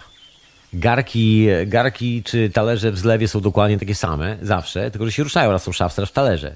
Się przemieszczają. Natomiast struktura jest dalej taka sama. Tak samo jak my jesteśmy dalej tymi samymi ludźmi, którymi byliśmy, kiedy się pojawiliśmy na tej planecie i tylko w tym momencie zmienia się, o czym mówiłem już nie raz, nie dwa. Ja myślę, że to cenna refleksja. Zmienia się tylko i wyłącznie nasza perspektywa patrzenia na rzeczywistość. Jeżeli perspektywa się zmienia, to zmieniają się wybory, zmienia się wiele spraw i to jest właśnie to coś, co przeczy kompletnie jakiemukolwiek konceptowi na temat życie jest stabilne. To, co jest normalne, to jest coś, co jest powtarzalne, duplikowane. Okazuje się, właściwie w naturze nie ma oczywiście jak duplikowalność, taka 100%. Każda duplikowalność jest niczym innym jak, gdybym miał to przetłumaczyć na język współczesnej technologii i robić takie rzeczy na obrabiarkach, to można by było powiedzieć, że właściwie każda śrubka i każda nakrętka byłaby swobodnie, spontanicznie wykonaną ekspresją Nie wiem czym właściwie. Bardzo ekspresyjna byłam. Wątpię, żeby jakakolwiek śrubka i nakrętka pasowała do siebie. Myślę, że zbyt dużo ekspresji by się tam pojawiło. Tylko że nasze życie właśnie nie polega na skręceniu śrubek i nakrętek. I też historia, która jest związana z tym, jak właściwie konstruujemy się od strony organicznej. To też tego nie ma. Jest część życia, którą sobie wymyśliliśmy, która polega na tych śrubkach i nakrętkach. Część interfejsu, który nazywamy cywilizacją technicznego i tak dalej. To jest to, co do ciebie mówię. Z czego do ciebie mówię? Mówię ze statywu, z mikrofonu, ze śrubek, nakrętek, podkładek, kabli, drutów. Ja tylko część tego wszystkiego i to właściwie też dalej mocno zapatrzona chyba w takie analogowe wzory, bo w sumie i tak jak sięgniesz sobie gdzieś głęboko w te wszystkie wynalazki, to zawsze jest facet, który mówi bo byłem w lesie, popatrzyłem na gałąź i nagle coś mnie olśniło. I później zrobiłem to, nie wiem, z urządzeń zębatych i staram się udawać drzewo. No ale zawsze jest to właśnie udawanie drzewa. I stworzyliśmy taką cywilizację, która udaje dosyć mocno praktycznie. Wszystko, cokolwiek jest obserwowalne w tym rzeczywistym świecie, który nas konstruuje organicznie. Bo właściwie czymże jest maszyna na kółka zębate bez kogoś, kto by to obsłużył tą maszynę. Jest niczym, jest po prostu bezużyteczną maszyną. A my w swoim zapędzie zbudowaliśmy te maszynki na kółka zębate, ale sami nie jesteśmy na kółka zębate. I gdzieś nastąpiło takie rozłożenie tego wszystkiego, że tu z jednej strony spodziewam się mechanicznego duplikowania wszystkich elementów I taki świat budujemy, bo naszymi rękami to budujemy. No, jeżeli budujesz urządzenie, które ma w sobie element powtarzalności, to znaczy, że no, gdzieś w tobie ten element powtarzalności siedzi. Ja mam coś takiego w sobie, mam pewne elementy powtarzalności. Mam rzeczy, które nie mam pojęcia, czy są stałe, czy zmienne. Nie mam pojęcia, jak długo będą towarzyszyły mojemu życiu, ale przez jakiś czas coś się włącza i wykonuje pewne rzeczy. Chociażby to radio, właśnie, to jest taki element powtarzalności w sobotni wieczór zawsze. I wykonuje pewne czynności, żeby świat wyglądał jak wygląda. Ale z drugiej strony też jestem taki cwany i no nie jestem takim szaleńcem, żeby zapomnieć o tej drugiej stronie medalu, czyli o tym, że to wszystko jest w ruchu i jest to live. I to, że ja to robię regularnie, systematycznie można powiedzieć, wcale nie oznacza, że stoję w miejscu. I to być może, przynajmniej tak się czuję z tym, co mówię do mikrofonu, to jest takie prywatnie dla mnie, takie, wiesz, alternatywne źródło informacji, wyskoczenie poza te swoje opakowanie, wyrzucenie tych wszystkich koncepcji, niezależnie od tego, czy one mają jakąkolwiek rację bytu, czy nie mają, jest to wyrzucenie tego wszystkiego na zewnątrz i czy chce, czy nie, ta koncepcja może się skonfrontować z inną koncepcją. Być może ktoś coś znajdzie, coś, co spowoduje, że kiedy dotrze do mnie, usłyszę, powiem, faktycznie to był słaby pomysł, albo się może okaże, że to był całkiem ciekawy pomysł i można go podrążyć. Ale to wszystko wynika dokładnie z tej konsolidacji, która polega na tym, że wszystko jest w ruchu. Zabawna sytuacja. Okazuje się, że najbardziej stabilna pozycja to jest po prostu bycie w kajaku, którym miota rwący górski strumień pomiędzy jednym a drugim wodospadem i że to jest taki standard. I to w sumie jest standard. Ja myślę, że chyba nam po prostu odmówiono, jeżeli chodzi o konstrukcję tego molocha kulturowego, w którym się wychowaliśmy, odmówiono nam takiej frajdy z odkrywania i poznawania świata. Wysypano przed nami taki obrazek pięknego, powtarzalnego świata, że ktoś tam ma buty X, buty Y, to ty chcesz mieć albo buty X, albo buty Y. Nikt z nas nie jest wychowany w ten sposób, że okej, przyjrzy się na jego buty, a może sobie wymyślić swoje własne. Już nie X, Y, tylko twoje własne. Raczej nie, raczej jest ta kultura followersów i to jest ten homogeniczny model. I odbieram się tą frajdę odkrywania, tą radość. Otóż to, że wiesz, możesz stać, coś sobie wymyśleć, możesz to zrealizować, możesz sobie podubać przy różnych dziwnych projektach. Przede wszystkim możesz pożyć swoim własnym życiem bez tłumaczenia się komukolwiek z czego, co ty robisz. I to jest coś, co no, ta kultura wybija z nas. Dosyć mocno część z nas uwierzyło, że właściwie nie ma już czegoś takiego jak własna, indywidualna, wiesz, chęć robienia czegokolwiek. Z reguły no, znakomita część działań, przynajmniej w naszym tym współczesnym otoczeniu, ma jakąś tam etykietkę, że jeżeli ktoś coś robi, to po to, żeby uzyskać jakiś konkretny cel, który jest związany z jakimiś urządzeniami na kółka zębate i śrubki zębate i koniecznie chodzi o to, żeby było ich więcej, jeszcze szybciej i jeszcze więcej. A jeżeli się okaże, że model jest zupełnie inny, że właściwie chodzi tylko i wyłącznie o wyrzucenie tej informacji, nic więcej, o zrobienie tego pola informacji, bo właściwie czym jest wyrzucanie siebie owej informacji? Po prostu robisz miejsce. Dokładnie, puszczasz swoje, to buduje, wiesz, jakąś informację z drugiej strony, one się łapią, coś tam powstaje z tego. Proste rzeczy, po prostu nic specjalnego, wiesz, kobieta, mężczyzna, interakcja, dziecko, całe życie na tym polega. Rodzi się kolejne pokolenie, wstaje, zastanawia się, coś robi, wiesz, spotyka kogoś, kolejne dziecko, kolejne, nagle w pewnym momencie pokolenie znajduje się na statku kosmicznym i jest bardzo fajnie i w ogóle jest niesamowita przyszłość. Kto wie, może tak być. Tylko, że myślę, że to będzie polegało dokładnie na zrozumieniu tego momentu, w jaki się tu pojawiamy, w jaki sposób funkcjonujemy, że jakakolwiek konsolidacja, czy to ktoś chce widzieć jako, nie wiem, kulturę połączoną taką, wiesz, z technokratycznym aspektem cywilizacji, czyli że będzie, wiesz, po ludzku i zmechanizowane. Ja myślę, że będzie zupełnie inaczej. Myślę, że ta konsolidacja się dzieje w innym miejscu. To jest pozwolenie sobie na to, żeby życie naprawdę płynęło, żeby nie stało w miejscu, żeby nie było tak, że każdy dzień jest przewidywalny, że budujemy sobie projektowalne życie. Przede wszystkim projektowalne od strony tego, no co się stanie jutro z nami. Jeszcze projektować sobie na dzisiaj, co jest do zrobienia, fajny pomysł. Jest zawsze kilka spraw do zrobienia, warto o nie zadbać. Natomiast takie projektowanie w ogóle rzeczywistości, że nam się wydaje, co będzie w przyszłości i tak się ustawiamy dzisiaj, żeby przypadkiem coś, co mogło być o wiele lepsze, się nigdy nie wydarzyło, bo naszym nastawieniem zablokujemy wszystkie rozwiązania.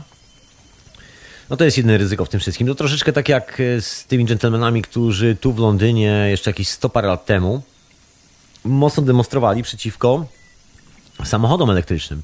Wtedy praktycznie każdy samochód był elektryczny, szczególnie tu w Londynie. I były potężne demonstracje, znaczy protesty i strajki woźniców? Nie wiem, jak to odmienić. Po polsku poprawnie. Jak to jest po polsku? Woźnica. Więc jeden woźnica z drugim zrobili sobie strajk w Londynie. I oczywiście były artykuły w gazetach i było zamieszanie, bo był poważny problem związany z przyszłością tego miasta. Problem komunikacyjny. I problem brzmiał tak, że kto, proszę ja koleżanki i kolegów, kto wtedy utrzyma te wszystkie konie na świecie, bo teraz i kto utrzyma, kto zapewni zbyt tej ilości siana i że to się rynek załamie, bo przecież te konie, które powożą dorożkami przez miasto Londyn jak długie i szerokie, żrą ten owiec i jeżeli samochody wyprą konne dorożki, to rynek owsa się załamie i rynek koni się załamie i po prostu będzie dramat, będzie wielka katastrofa i miasto po prostu nie przeżyje do następnego dnia. Jak się okazało, wydarzyło się zupełnie inaczej. Konie znalazły swoje miejsce na zawodach sportowych, ewentualnie w takich luksusowych raczej historiach. Nie przypomina to końskiego życia z Londynu sprzed 100 lat. Konie dzisiaj są lepiej traktowane niż ludzie w Anglii, jeżeli ci o to chodzi. Dostają chyba lepsze jedzenie niż ludzie w wielu miejscach. I to nie tylko w Anglii. Tak się to skończyło, ale największym problemem było właśnie to założenie, że wszystko musi wyglądać tak jak dzisiaj. I gigantyczne problemy były generowane w umysłach ludzkich właśnie na temat przyszłości pod tytułem, że jeden wynalazek może zniszczyć jakąś dziedzinę kompletnie, że może zaorać całe nasze życie i tak dalej, bo ktoś na tym mniej zarobi. Taki troszkę dziwny koncept. I to jest ten koncept, który moim zdaniem, który wielu ludzi chciało uznawać za konsolidację, za coś, co będzie scalało cały świat. I chyba po to był wymyślony kalendarz, żeby wreszcie na kalendarz patrzeć nie jak na coś, co jest naszą pozycją w kosmosie, jak dla przyszłych kosmonautów, którzy właśnie polecą zaraz gwiazdy. No nie, nic w ten sposób. To było tylko po to, żebyś zapłacił podatki. A w rzeczywistości nie da się tym za bardzo odmierzać czasu, bo ciągle są jakieś przesunięcia. Przecież te zegary atomowe ciągle są poprawiane, regulowane. To nie jest tak, że Ziemia się nieustannie kręci z tą samą prędkością. Jedno trzęsienie Ziemi nagle parę sekund znika z obrotu Ziemi. Ta-dam! A numer jeszcze jest zabawniejszy, bo się okazuje, że tak jak Ziemia przyspiesza, co można tłumaczyć trzęsieniami Ziemi na tej planecie, to jeszcze Wenus analogicznie przyspiesza do Ziemi. No ale wiadomo, okej, nie widzimy trzęsień Ziemi na Wenus, nikt nie jest w stanie stwierdzić, czy były, czy nie. Można założyć, że dokładnie takie samo było na Wenus i też przyspieszyła z tego powodu. No ale w tym samym momencie, w tym samym czasie, jeszcze te chmury na tych planetach, dziwne zachowania planety Jowisz, Saturn. Jest coś takiego. Jest coś takiego, jest obserwowalne i to być może opowieści o dwóch słońcach. Być może właśnie to jest ta legenda, bo wiesz, ciężko było teraz dowodzić, jak tak naprawdę wyglądało niebo, nie wiem, 20 000 lat temu, 36 000 lat temu. Możemy sobie odpalić oprogramowanie komputerowe, które ma wczytaną pozycję z dnia dzisiejszego i będziemy tak cofali. No ale właśnie, ale skąd to jest pozycja? Jeżeli coś się dzieje grubszego, jakiś grubszy proces. Parę lat temu NASA walnęło tekstem i to takim mocnym tekstem, który zmroził praktycznie wszystkich badaczy zawodowych, astrofizyków i tych, którzy badają aktywność Słońca. Okazało się, że Słońce poza znanymi cyklami posiada jeszcze jeden, który nikomu nie był znany. Jest bardzo długi i właściwie nic na temat tego cyklu nie wiadomo. Jest zaprzeczeniem tego, co do tej pory było wiadomo na temat Słońca, że jak jest gorące, to wybucha. Albo coś takiego i kiedy jest aktywny, kiedy jest nieaktywny, okazało się, że mamy coś, co jest zaprzeczeniem naszego schematu, który sobie wyprodukowaliśmy przez ostatnie, nie wiem, 100 lat obserwacji Słońca, właściwie 400 lat obserwacji Słońca. No i to się zdarza z wieloma dziedzinami nauki i może być tak, że za chwilę się dowiemy, że właściwie nie ma tu nic nawet od takiej, wiesz, akademickiej strony stałego i że te dwa Słońca, nie wiem, opowieści o różnych takich zduplikowanych systemach, bo jeżeli się przyjrzysz na te legendy, ja teraz na sam koniec wrócę do tego, to zobaczysz właśnie zawsze, że coś, co później legło jako podstawy konceptów dualistycznych na świecie. Przynajmniej taka jest moja koncepcja. Ale mówi to o dwóch miejscach położenia. Że jest moment, kiedy Ziemia jest położona w innym miejscu. Okej, niekoniecznie być może przesunięta w innym miejscu Układu Słonecznego, chociaż taka jest moja koncepcja. I tak sobie o tym myślę. Ale jakkolwiek by nie było, jest to po prostu przemieszczenie się planety konkretnie w czasie i przestrzeni. I z jednego punktu, w którym jest, widać to niebo troszkę inaczej, a z drugiego punktu widać zupełnie inaczej. chociaż zasady są dokładnie te same i być może kilka elementów na tym niebie się zgadza i teraz jest pytanie, okej, dobra, czy to są elementy z nieba, czy są elementy, które są według tych wszystkich opowieści statkami kosmicznymi naszych braci, które tutaj czuwają nad nami cały czas, bo są i takie opowieści. Kto wie? Kto wie? Jeszcze przez parę chwil z tobą, człowieku, z tobą, tutaj w Radiu na Fali, znaczy w Radiu na Fali nadawanym przez Radio Paranormalium, gdyż o czym mówiłem, coś się stało z serwerami znowu. No, może ta Kalifornia wreszcie się zaczyna już obsypywać i serwery tam poboi strzelają, tak to trochę wygląda chyba. No, ja tak o tym mówię, się śmieję, a koniec końców serwery zjadą mi do Pacyfiku i tyle z tego będzie. Chyba tak się to skończy. Zobaczymy. Wtedy będę szukał nowych. Ale tak czy jak, wracając do całej historii z tym dualizmem, ja sobie myślę, cały czas to powtarzam, bo zawsze w każdej legendzie, w każdej dziwnej opowieści jest kawałek ziarenka prawdy, bo czy chcemy, czy nie, zawsze opowiadamy ten kawałek historii o sobie samych. I tu się nie da skłamać. Część oczywiście można sobie dopisać, dokonfabulować, doprawić różnymi przyprawami, oczywiście, ale podstawa zawsze będzie taka sama. Podstawa będzie musiała być taka sama, żeby była wiarygodna, bo to jest ten jedyny kawałek informacji, który jest poza naszym płotkiem, poza naszym ogrodzeniem, poza naszą hawirką, który jest walidowany przez wszystkich pozostałych. Jeżeli wyjdziesz na ulicę, spotkasz sąsiada i obydwaj pamiętacie, co było rok temu, a była wielka powódź, i powiesz do sąsiada, pamiętasz wielką powódź rok temu? On powie, pamiętam. To jest właśnie moment, kiedy informacja się łapie. I wszyscy stoją dokładnie w tym samym miejscu i to jest moment, w którym możesz zwalidować informację. Wtedy powiesz, tak jak mówił mój sąsiad, wtedy, kiedy była powódź, to tuż zaraz po tej powodzi, i możesz tam opisać cokolwiek chcesz. Po tej powodzi uratowałeś słonia, który był różowy i w kratkę, cokolwiek. Wiadomo, że pewnego dnia pamięć o sąsiedzie może się zatrze, a może ty sam ją zatrzesz. Jedyne, co zostanie, to opowieść o tym, jak podczas powodzi, właściwie która nie była taka specjalnie istotna, ale w pewnym momencie pojawił się różowy słoń i znakiem jego pojawienia się była właśnie wielka powódź. Tak może się to skończyć, nigdy nie wiadomo. Zostały piękne rysunki na płaskowyżu Nazca, które prowadzą, może powiedzieć, donikąd, prowadzą dziwne, nie wiem, galaktyki, dziwne miejsca w kosmosie, część nam znanych, część nieznanych. Są obrysowane w ciekawy sposób ptaki, małpy, koncepcji jest wiele. Jedna koncepcja mówi, że zwierzęta zostały dorysowane później na tych liniach. Ta podstawa mówi, że wszystko zostało zrobione naraz. Niewielu ludzi wspomina w ogóle o tym, co się znajduje pod płaskowyżem Nazca, że cokolwiek by nie mówić, ciężko traktować to w kategoriach takich stricte religijnych, jak przyzwyczailiśmy się traktować jakąkolwiek formę zrozumienia kompleksowego świata, bo na swoje nieszczęście jeszcze w tym całym cywilizacyjnym zgięciu niektórym z nas tak odjechało, że próbę złapania tego konceptu w całości, kim jesteśmy i czym jesteśmy na tej planecie i właściwie czym jest ta planeta w kosmosie i czym jest ten kosmos, stało się jakąś zabawą religijną, jakąś wiarą, jakąś historią, która determinuje ich do robienia jakichś dziwnych, krzywych, pogiętych rzeczy. A to jest tylko i wyłącznie informacja. Jeżeli wiesz, jak z niej korzystać, to być może i ty będziesz chodził po wodzie. Kto wie, człowieku. Kilku ludzi po wodzie chodziło, kilku ludzi robiło inne rzeczy i nikt z nich nie był bóstwem. Posiadali pewną informację, której inni po prostu nie posiadali. I to cała filozofia. Nic więcej. I teraz jest tylko kwestia dostępu do tej informacji, że wiadomo, że wszystkie organizacje religijne, wszystkie organizacje rządowe, takie oficjalne, które są w jakikolwiek sposób ugotowane w tym całym sosie, nigdy nie pozwolą na taką sytuację, żeby ktokolwiek z ich wyznawców wyszedł poza tą magiczną, szklaną barierę i uwierzył w to, że no, nie będzie wieczorowej chory. I uwierzył w to, że świat zawsze będzie taki sam. I został z nimi. Tak, do końca świata. I budował ten sam świat codziennie. Zawsze jest obawa, że w pewnym momencie, kiedy każdy z nas zauważy, że życie jest ruchomym, dynamicznym procesem, stwierdzimy, że zdrowie się, że sprawdzimy chociażby. Na sam początek, że sprawdzimy, jak to jest żyć w zdrowy, dynamiczny, ruchomy sposób. Ze zdrowiem psychicznym. Nagle się okazuje, że kiedy człowiek już tego trochę złapie, nie chce się wcale wyskakiwać z tego zdrowia psychicznego. Jest całkiem miło, jest rewelacyjnie. Nareszcie jest po prostu normalnie. Nie ma szaleństwa, są fajne pomysły w głowie, fajny sposób myślenia o sobie i ludziach dookoła. To jest bardzo istotna sprawa.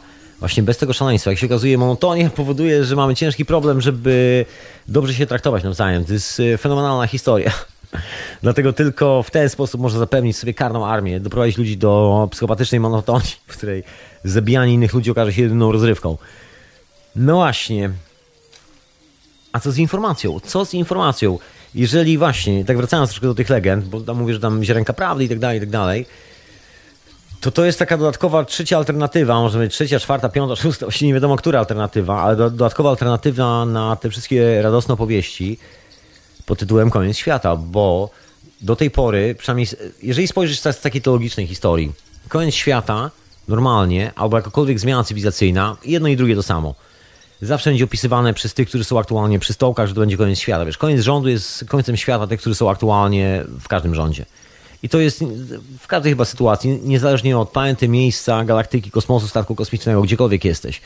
Zawsze zmiana, która wysadza tych starych z siodła i powoduje, że znikają jakieś mury, jakieś obostrzenia, że dostajesz trochę więcej wolności, jest taką zmianą, która uderza mocno w system. Wiadomo, że koniec świata, katastrofa. I teraz jest pytanie, właściwie jak my jesteśmy wychowywani? No pytanie jest rzeczywiście retoryczne, bo wszyscy doskonale wiemy, że dla nas w takim standardzie jest sprzedawany pakiet pod tytułem zawsze musi być tak samo, żebyś miał bezpieczne życie. Jeżeli coś się będzie zmieniało, twoje poczucie bezpieczeństwa będzie automatycznie zagrożone. I w ogóle twoje bezpieczeństwo będzie zagrożone. Nawet nie poczucie, tylko w ogóle czego nie przeżyjesz. I to jest obrazek, który naprawdę nagminnie się nam sprzedaje. Nieustannie. No alternatywa jest zupełnie inna i myślę, że tak czy siak, czy chcemy, czy nie, nadchodzi ten moment, nie wiem kiedy on oczywiście nastąpi, ale że tak czy siak nastąpi, nadchodzi ten moment, kiedy już nie będzie ucieczki przed tą alternatywą, bo tak czy siak, nawet chodząc dookoła każdego pomysłu, w końcu trzeba na niego trafić. I nasza cywilizacja, chodząc dookoła swojej zagłady, w końcu i na tą zagładę trafi. Właściwie już myślę, że trafiła, już właściwie jest już chyba po, a ta cywilizacja nie wygląda jakoś specjalnie romantycznie jak dla mnie. Chyba że ktoś za coś romantycznego uznaje, no właśnie, nie wiem co właściwie. Ciężko by uznać coś romantycznego. Poza oczywiście planetą, nami i naszymi dobrymi zachowaniami. Niemniej, do czego dążę? Do tej alternatywy, która mówi, że te dwa słońca, wiesz, te dwa światy, to, że wszystko się zmienia, jest związane z takim stałym cyklem. I to jest jeszcze zabawniejsze w tym wszystkim, że nie dość, że jest to dodatkowa alternatywa, która jest jeszcze bardziej kosmiczna niż Erich von Däniken, to jeszcze, chociaż to już chyba najmniej egzotyczne, bo w tym momencie, jak już mówisz coś takiego, to już nie istotne, czy to jest cyklem, czy to nie jest cyklem, czy to się wydarza co 26 tysięcy lat, czy to się wydarza co 12 tysięcy lat, czy co 34 tysiące, albo 6 tysięcy lat, czy 8. To już właściwie chyba nie jest istotne, to już taki drobiazg troszeczkę. Tak czy siak, ta koncepcja dwóch słońc i tego, że jesteśmy dynamiczni, ta koncepcja religijna, różne koncepcje religijne, które się pojawiły na przestrzeni ostatnich tysięcy lat, chociażby ten koncept życia po śmierci, czyli to, że cały czas jesteśmy aktywni. Oczywiście, że jesteśmy cały czas aktywni, nigdy nie umieramy, co najwyżej możemy pozbawić się fizycznie tego ciała. I podejrzewam, że tak samo jak dla mnie i dla ciebie też nie jest to żadnym odkryciem. Niemniej zrobiono z tego religię. To też jest informacja, która nagle stała się kwestią doktryny wiary, a nie kwestią doktryny wiedzy. W żaden z możliwych sposobów. I gdyby tak połączyć te wszystkie rzeczy, to może być tak, że cała religia nagle wyparuje jednego dnia, bo nagle się okaże, że co by nie mówić, była to grupa ludzi, która zawłaszczyła sobie fragmenty wiedzy i to w taki sposób, żeby nikt tego nie zrozumiał, żeby panował taki nieustanny zamęt, żeby to było niewyjaśnialne zjawisko, pod którym może się podpisać każdy z fanik, powiedzieć ci, o zobacz, to jest świadectwo mojego Boga, mój Bóg jest nieodgadniony, robi rzeczy nieodgadnione, ja ci mogę tylko powiedzieć kiedy i gdzie. I oczywiście prowokuje tą sytuację za pomocą sztuczek technicznych na przykład, o których my nic nie wiemy, po czym my widzimy takie zjawisko, które jest niewyjaśnione według nas oczywiście, bo nasza percepcja tu się kończy. Mieszkaliśmy długo w domu ogrodzonym wysokim murem i mieliśmy mało informacji, no i nagle się okazuje, że zamiast się rozwijać, zaczynamy się zwijać, bo w tym momencie zaczynamy wierzyć w coś, co jest poza nami. Ale gdybyśmy zrobili dwa kroki do przodu, przyjrzeli się zjawisku, okazałoby się, że tam są na przykład jakieś kable pochowane w trawie albo jakiś głośnik. Zawsze przypomina taka bajka Czarnoksiężnik w krainie Oz. Głośnik schowany za fotelem. Coś w tym stylu. I może tak być, że za chwilę się okaże, że właściwie ta religia, że wiele rzeczy to nic innego, tylko taki właśnie głośnik schowany za fotelem. A ta cała historia związana z tym, że łapiemy taki, można powiedzieć, taki rzeczywisty balans na tej planecie jako żywe istoty z całą resztą gatunków, że nie musimy worać wszystkich drzew na planecie, wybić wszystkich żywych istot poza nami, siebie wybijać, że tam synteza, tak, otóż to ta konsolidacja jest w zupełnie innym miejscu, nie przebiega przez budowanie sobie interfejsu mechanicznego, biegnie z drugiej strony. biegnie od strony zrozumienia procesów, które są takimi wywrotowymi historiami według dzisiejszej cywilizacji, czyli tymi nieodgadnionymi zmianami, że klimat się zmienia, wielki dramat na przykład dzisiaj, prawda? Klimat się zmienia nieustannie, będzie wielka burza, wielki deszcz, spadnie znowu wielki śnieg, 100 lat temu spadł taki wielki śnieg, to na pewno będzie wielka katastrofa. I wszyscy żyjemy w obliczu wielkiej katastrofy, zamiast się cieszyć, że właściwie jest to znak tego, że planeta żyje. Nigdy nie jest tak, że śnieg zawsze jest taki sam.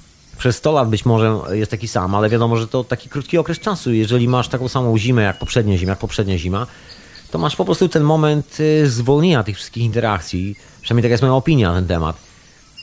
A następnego lata? Kto wie, co będzie następnego lata? Kto wie, co będzie następnej zimy? Kto wie, co będzie następnej jesieni? Nikt tego nie wie.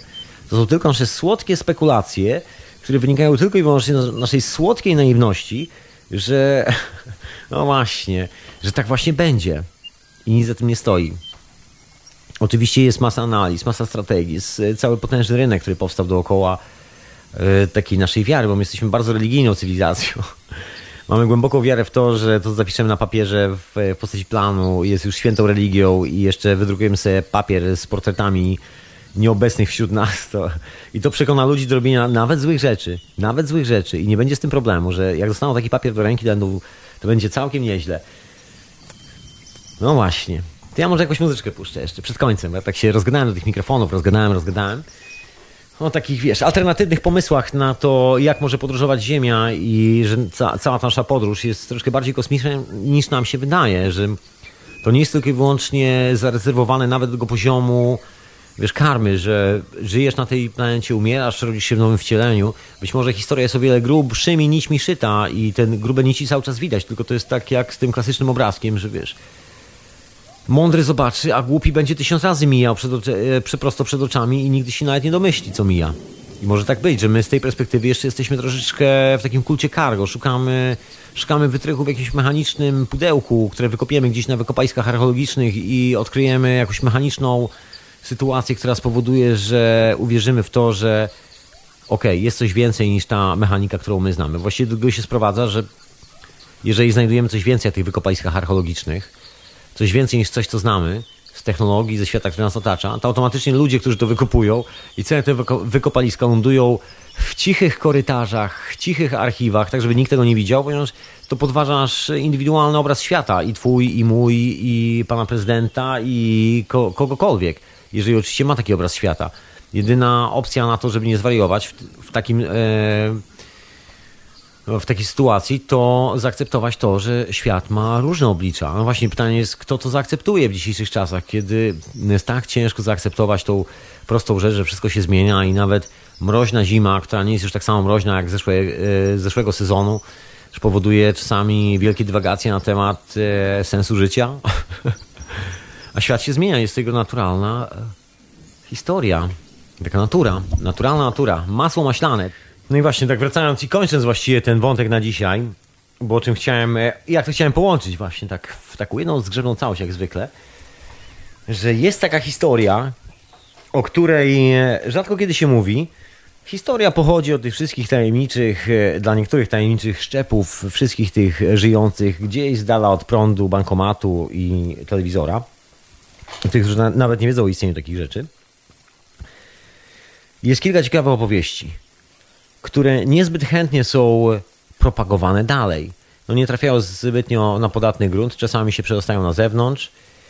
I co to są za opowieści? To są opowieści od niektórych plemion, nie wszystkich Indian oczywiście, ale są takie plemiona, które mówią jasno i wyraźnie, że są podróżnikami. I teraz są na tej planecie i będą tutaj do pewnego momentu. I pewnego dnia stąd odejdą wszyscy. Całe plemię. Oni tylko przychodzą tylko na jakiś czas. I w ogóle są z innej planety, pokazują gdzieś tam na niebo. Czasami jakiś naukowiec, który ma troszkę bardziej otwartą głowę, trafi w takie miejsce, opisze to wszystko. Później jakiś tak zwany poszukiwacz śladami Erika von Danikena złapie tą historię, troszeczkę ją poturbuje, poprzekręca troszeczkę, tam zrobi, że kosmici przybyli i tak dalej. Różnie to się kończy z tymi historiami, często przerabiane w nieprzeciętny sposób na niesamowite legendy. No, historia jest banalnie prosta. Mowa jest o tym, że przychodzimy i odchodzimy stąd. I że właściwie bywamy też w innych miejscach, ale tego to już nawet nie będę dodawał, bo to chyba wynika samo przez się. I to są te wszystkie zagadkowe historie, o których ja tu czasami mówię, częściej niż czasami, że potężne ślady cywilizacji, gigantyczne budowle, ani grama zwłok, ani grama trupów, wszystko co się rozpuściło w dżungli, pomiędzy tymi kamykami, nie widać tego, kto to zbudował. Wszyscy mówią, że zawsze stało. Zawsze było zbudowane przodkowie. A gdzie przodkowie? Przodkowie odlecieli w kosmos. Aha. A co było po przodkach? Po przodkach później nie było nic. My nawet nie widzieliśmy przodków, my tylko zostaliśmy budynki po nich. Jakoś tak. Coś w tym stylu. Taka w ogóle kompletnie urwana historia. Jakby człowiek stracił kompletnie pamięć jako istota. Jakieś takie dziwne wydarzenie. I to dziwne wydarzenie to może być, nie wiem, no, przechodzenie chociażby z planety na planetę. Nas po prostu przez parę chwil nie ma i ciężko było, żebyśmy szukali pamięci w mechaniczny sposób tutaj.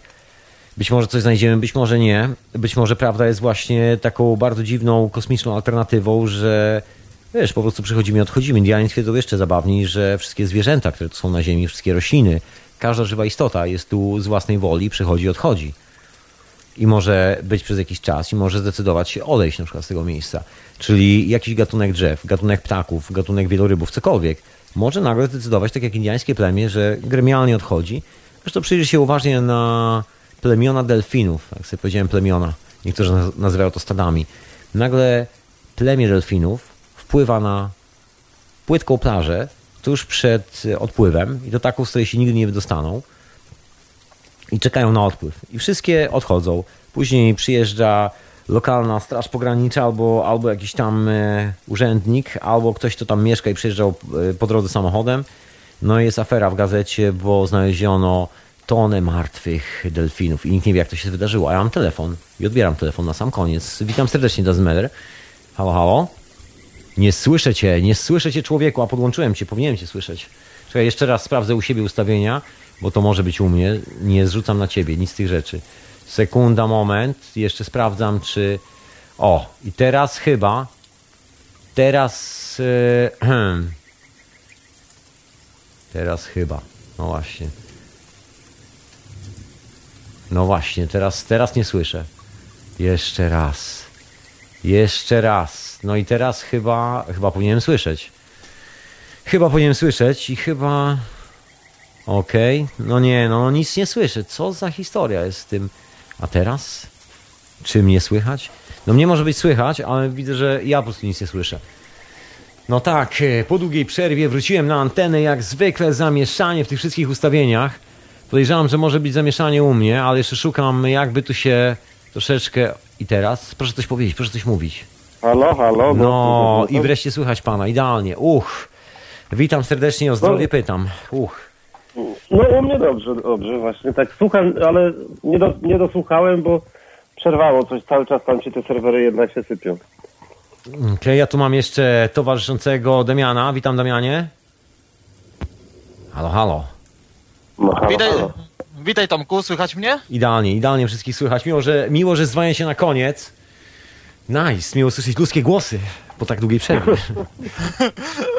To nie mów, że przez ten czas co się nie było, to z nikim nie rozmawiałeś. Nie, no, rozmawiałem, tylko rozmawiałem face to face. A oprócz tego, nie, no, rozmawiałem też przez internet, spokojnie rozmawiałem. To tak tylko udramatyzowałem ten efekt. Słuchajcie, mówcie, z czym dzwonicie. Dzisiaj mamy mało czasu, także nie będę przeciągał tak strasznie długo, bo jesteśmy w gościnie u Iweliosa. Także panowie, zapraszam na krótką, a rzeczową dyskusję. Ale musiałem powiedzieć. No to cieszymy się, że znów radio nadaje. A dziękuję bardzo. Nigdy nie przestało. Znaczy przestało, ale tylko techniczne historie, także... No tak, tam techniczne zostawmy. Dokładnie, zdarzają się. No to co można powiedzieć. No, kto się rozgląda, ten widzi. No. I tak widać... No szkoda niektórych, że nie chcą nic zobaczyć i dalej są zaplątani w tą rzeczywistość to krótkowzroczność po prostu, że chciałoby się, żeby więcej ludzi oczy otworzyło, no ale z drugiej strony też trzeba zrozumieć, że nie każdy tego chce, nie? Na siłę mu oczu nie otworzysz. No nie, absolutnie. Zresztą ja się nie dziwię, bo przy takim wychowaniu, jak tobie się wydaje, że wszystkie sprawy załatwisz na zewnątrz, nie będąc uczestnikiem tego wydarzenia, a twoje życie będzie stabilne. Takie nasze przekonanie do samochodu trochę, że wiesz, siedzisz w samochodzie, zawsze kierownica będzie po tej samej stronie. A tu nagle się okazuje... No tak, a tu nagle się okazuje, że kierownica nagle jest po drugiej stronie. Gorzej, nie ma kierownicy, nie ma kół, a samochód wisi nad ziemią. Co wtedy? Rozumiesz? Aaaa! Wisisz w powietrzu po prostu, nie? Dokładnie. Ty, jak wysiąść z takiego samochodu, bo nie ma kół. No jest coś takiego, jest taki strach trochę, bo to fajnie wygląda na filmach, ale w rzeczywistości wiadomo, że zawsze takie wnioski w głowie, które mamy, są troszeczkę dalej idące niż wyobraźnia hollywoodzkich reżyserów. Wiadomo, że jeżeli można robić coś, co powoduje, że nie wiem, chociażby jak ten samochód tak lata, to nagle się może okazać, że połowa maszyn w fabrykach na świecie może używać tej samej technologii i nagle wszyscy mają wolne. Co wtedy? Co wtedy z tym banknotem, którym się wymieniamy? A ten koncept nie za bardzo zadziała, bo ten banknot jest na przykład tym czymś, co ma nas przekonać troszkę do tej stałej wersji rzeczywistości. No wiesz, no nie bez powodu Hollywood jest nazywane też fabryką snów, tak? Czyli produkuje jakiś sen. No, po angielsku wiemy, jak jest sen, to jest też dreams, to oznacza też marzenia, więc jest kreacją jakichś marzeń. Podsuwane są marzenia dla dużej ilości ludzi. Oni marzą sobie o takich różnych później rzeczach, ale przy okazji zawsze można jakieś treści podrzucić, które tam będą się tłukły w tej głowie, nie? Wiesz, zawsze wydaje mi się, wiesz, finał jest ten sam, bo czy chcemy, czy nie, tak czy siak na koniec, jeżeli wychodzimy z takiego punktu wyjścia, trafimy na konfrontację tego takiego słodko pierdzącego myślenia o tym, że zawsze będzie tak radośnie i zawsze tak samo. I im dłużej, podejrzewam, tak żyjemy, tym mocniejsza jest konfrontacja z drugiej strony. A myślę, że teraz, jeżeli na przykład jako cała cywilizacja, jako społeczność dołączyliśmy do takiego trybu, że w dużej mierze wybraliśmy w części dosyć sporej taką opcję, że będziemy duplikowali działające rozwiązania, to automatycznie przyspieszyliśmy troszkę ten proces konsolidacji, mi się wydaje. Trochę ta konfrontacja się, zamanifestowała. Bo wiesz, niektórzy prą na maksa, żeby tam docisnąć wszystko do oporu, a drudzy nagle w tym momencie poszli po rozum do głowy. I to jest taki najbardziej kiepski moment w każdej sytuacji, kiedy jest dwóch ludzi, z których jeden oszalał, a drugi właśnie poszedł po rozum do głowy. I to nie jest istotne, kto jest szalony, a kto jest z rozumem w głowie. Realnie finał jest zawsze taki sam. No nie spotkają się, bo... I ten rozszedł się w inną rzeczywistość. No właśnie o tym chciałem powiedzieć. Tomku, ja będę schodził teraz ze Skype'a, także przechodzę na nasłuch. Dziękuję bardzo za telefon w ogóle i miło, że ktoś tam czekał na tą audycję. Peace and love. Nawzajem, sir. Peace and love. A my wracamy. A my jeszcze jesteśmy. Spokojnie, nigdzie nie idziemy. Od tego dostałem cynk, że możemy trochę dłużej posiedzieć, a nie będę oczywiście nadwrężał, żeby nie było, że wiesz, że gość się psuje tak szybko. Jak ryba. Także jeszcze chwilę na antenie możemy pomarudzić. Znaczy pomarudzić. Ja mam dzisiaj tą koncepcję, którą chcę powoli wrzucać, bo ona jest taka dosyć ciekawa i wiesz, jest związana z tym, co nas czeka właściwie, bo wszystkie nasze plany takie strategiczne jako cywilizacja zakładamy do momentu, wiesz, nie wiem, skończenia kopalnych, skończenia się ropy, benzyny, zagłady, wrócimy do epoki kamienia łupanego, ja złapię za maczugę, wiesz, dzieje się w skórek, które zedrę z wiewiórek i lisów, które biegają po londyńskich ogródkach i będę tak przymierzał z maczugą, słuchaj, lony taki podupadły, zarośnięty i jak... Taki jest pomysł, ale widzisz, to jest taki... No wiesz, pomysł jak, wiesz... No nie będę mówił, że słaby, bo może dla kogoś fajny, rozumiesz, wszystko jest okej, ale to jest taki pomysł, którym nas przekonywano, że jakby powrót jest zawsze w drugą stronę, jest zawsze w dół. A tu się okazuje, że zobacz. Taki przerażający musi być jakiś taki, że jak to tak, nie? Mam tyle fajnych rzeczy, nagle jest praca i będę musiał iść do lasu i gadziać sobie wiewiórki z tą maczugą i... Otóż to, a tu się okazuje, że wiesz... do korzeni. Mhm. A się okazuje, że... No właśnie. To wyglądać zupełnie inaczej. Tak. Otóż to. Wiesz, bo jeżeli się okaże, słuchaj... się, że tej ropy nie zabraknie, tylko no, jak świadomość wzrośnie, to powiedzą, po cholerę w ogóle tą ropę wydobywać, nie? No i wtedy to jest załamanie obecnej gospodarki, która stoi na tej ropie. No dokładnie, nie ma co ukrywać, bo w tym, na co dużo mówić, to jest taki moment zwrotny w historii, bo jeżeli już nie widzisz siebie w przyszłości, przynajmniej ja na przykład nie widzę siebie w przeszłości albo przyszłości zbiegającego z maczugą, bo gniazdka elektryczne nagle przestały zionąć prądem, no to właśnie normalna perspektywa byłaby, że maczuga, ale A może być tak, że właśnie ta normalna perspektywa jest zupełnie inna i ta normalna perspektywa nazywa się statki kosmiczne podróżujące po różnych nieprzebytych galaktykach do tej pory. Witaj w filmie Star Trek. Na przykład, no ale to też, żeby coś takiego zrobić, no to z takim stanem świadomości, jak mamy, no to najpierw ze sobą musimy zrobić jakiś porządek tutaj, tak? A dopiero później możemy gdzieś się udawać w jakieś tematy, kontakty z kimś, kto jest na trochę innym poziomie postrzegania. No. Bo po co? Jak nie będziemy mieli wspólnego porozumienia, tak? No tak, no będziesz miał faceta, który będzie ci koniecznie chciał w twoim kokpicie, słuchaj, gdzie jest kryształ, który steruje twoim statkiem kosmicznym. Cokolwiek. Strzelam teraz naprawdę z głowy. A może nie. Kto to wie. Anyway, no, i w tym kokpicie... No powiesz mu, tu jest. No. Koleś nagle, wiesz, wyciąga siekierę, słuchaj, i wali nią w podłogę, rozbija kryształ, wiesz, wyciąga chłupkę, słuchaj, i rozpala ognisko, nie? Rozumiem. No, mówię, to najcenniejsze, to było najcenniejsze, to wyciągnąłem z liczaki. Rozumiesz. I nagle, a ty akurat poszedłeś wtedy do toalety. No, a przypuśćmy, że jeszcze chodzisz do toalety. Powiedzmy. No tak. Ale to akurat, dobra, wyszedłeś sprawdzić, prywatną sprawę załatwić, rozumiesz? I akurat nie było ci przez parę chwil, a właśnie w tym momencie ten koleś dorwał się do steru, wziął siekierę, strzaskał to wszystko, bo miał wizję jakiegoś bóstwa, które mu coś tam, wiesz, przeraził się, w każdym razie zobaczył, i nagle cały statek kosmiczny spadł na ziemię i się roztrzaskał. Nie, to było już w jakimś komiksie i w paru filmach. I oni próbowali później wrócić. Ja myślę, że my jesteśmy takimi kolesiami chyba, którzy tak usilnie, wiesz, pokolenie z pokolenia próbują tak wrócić. Bo jedni chcą ciągle do tej maczugi, chcą ciągle tam biegać po tych pustkowiach, w tych, wiesz, wiewiórczych skórach z borsuka, czy jakoś tak. Możliwe, że to im się podoba. A druga część tak nagle odkrywamy, oj, te banknoty to chyba nie tędy droga, to zamiast banknotu to może jakiś, wiesz, statek kosmiczny. Na przykład. Czemu nie? Opcja jest fajna. Czemu nie? Tylko, że tak jak mówię, no to musisz być gotowy do takiej podróży też, tak? No.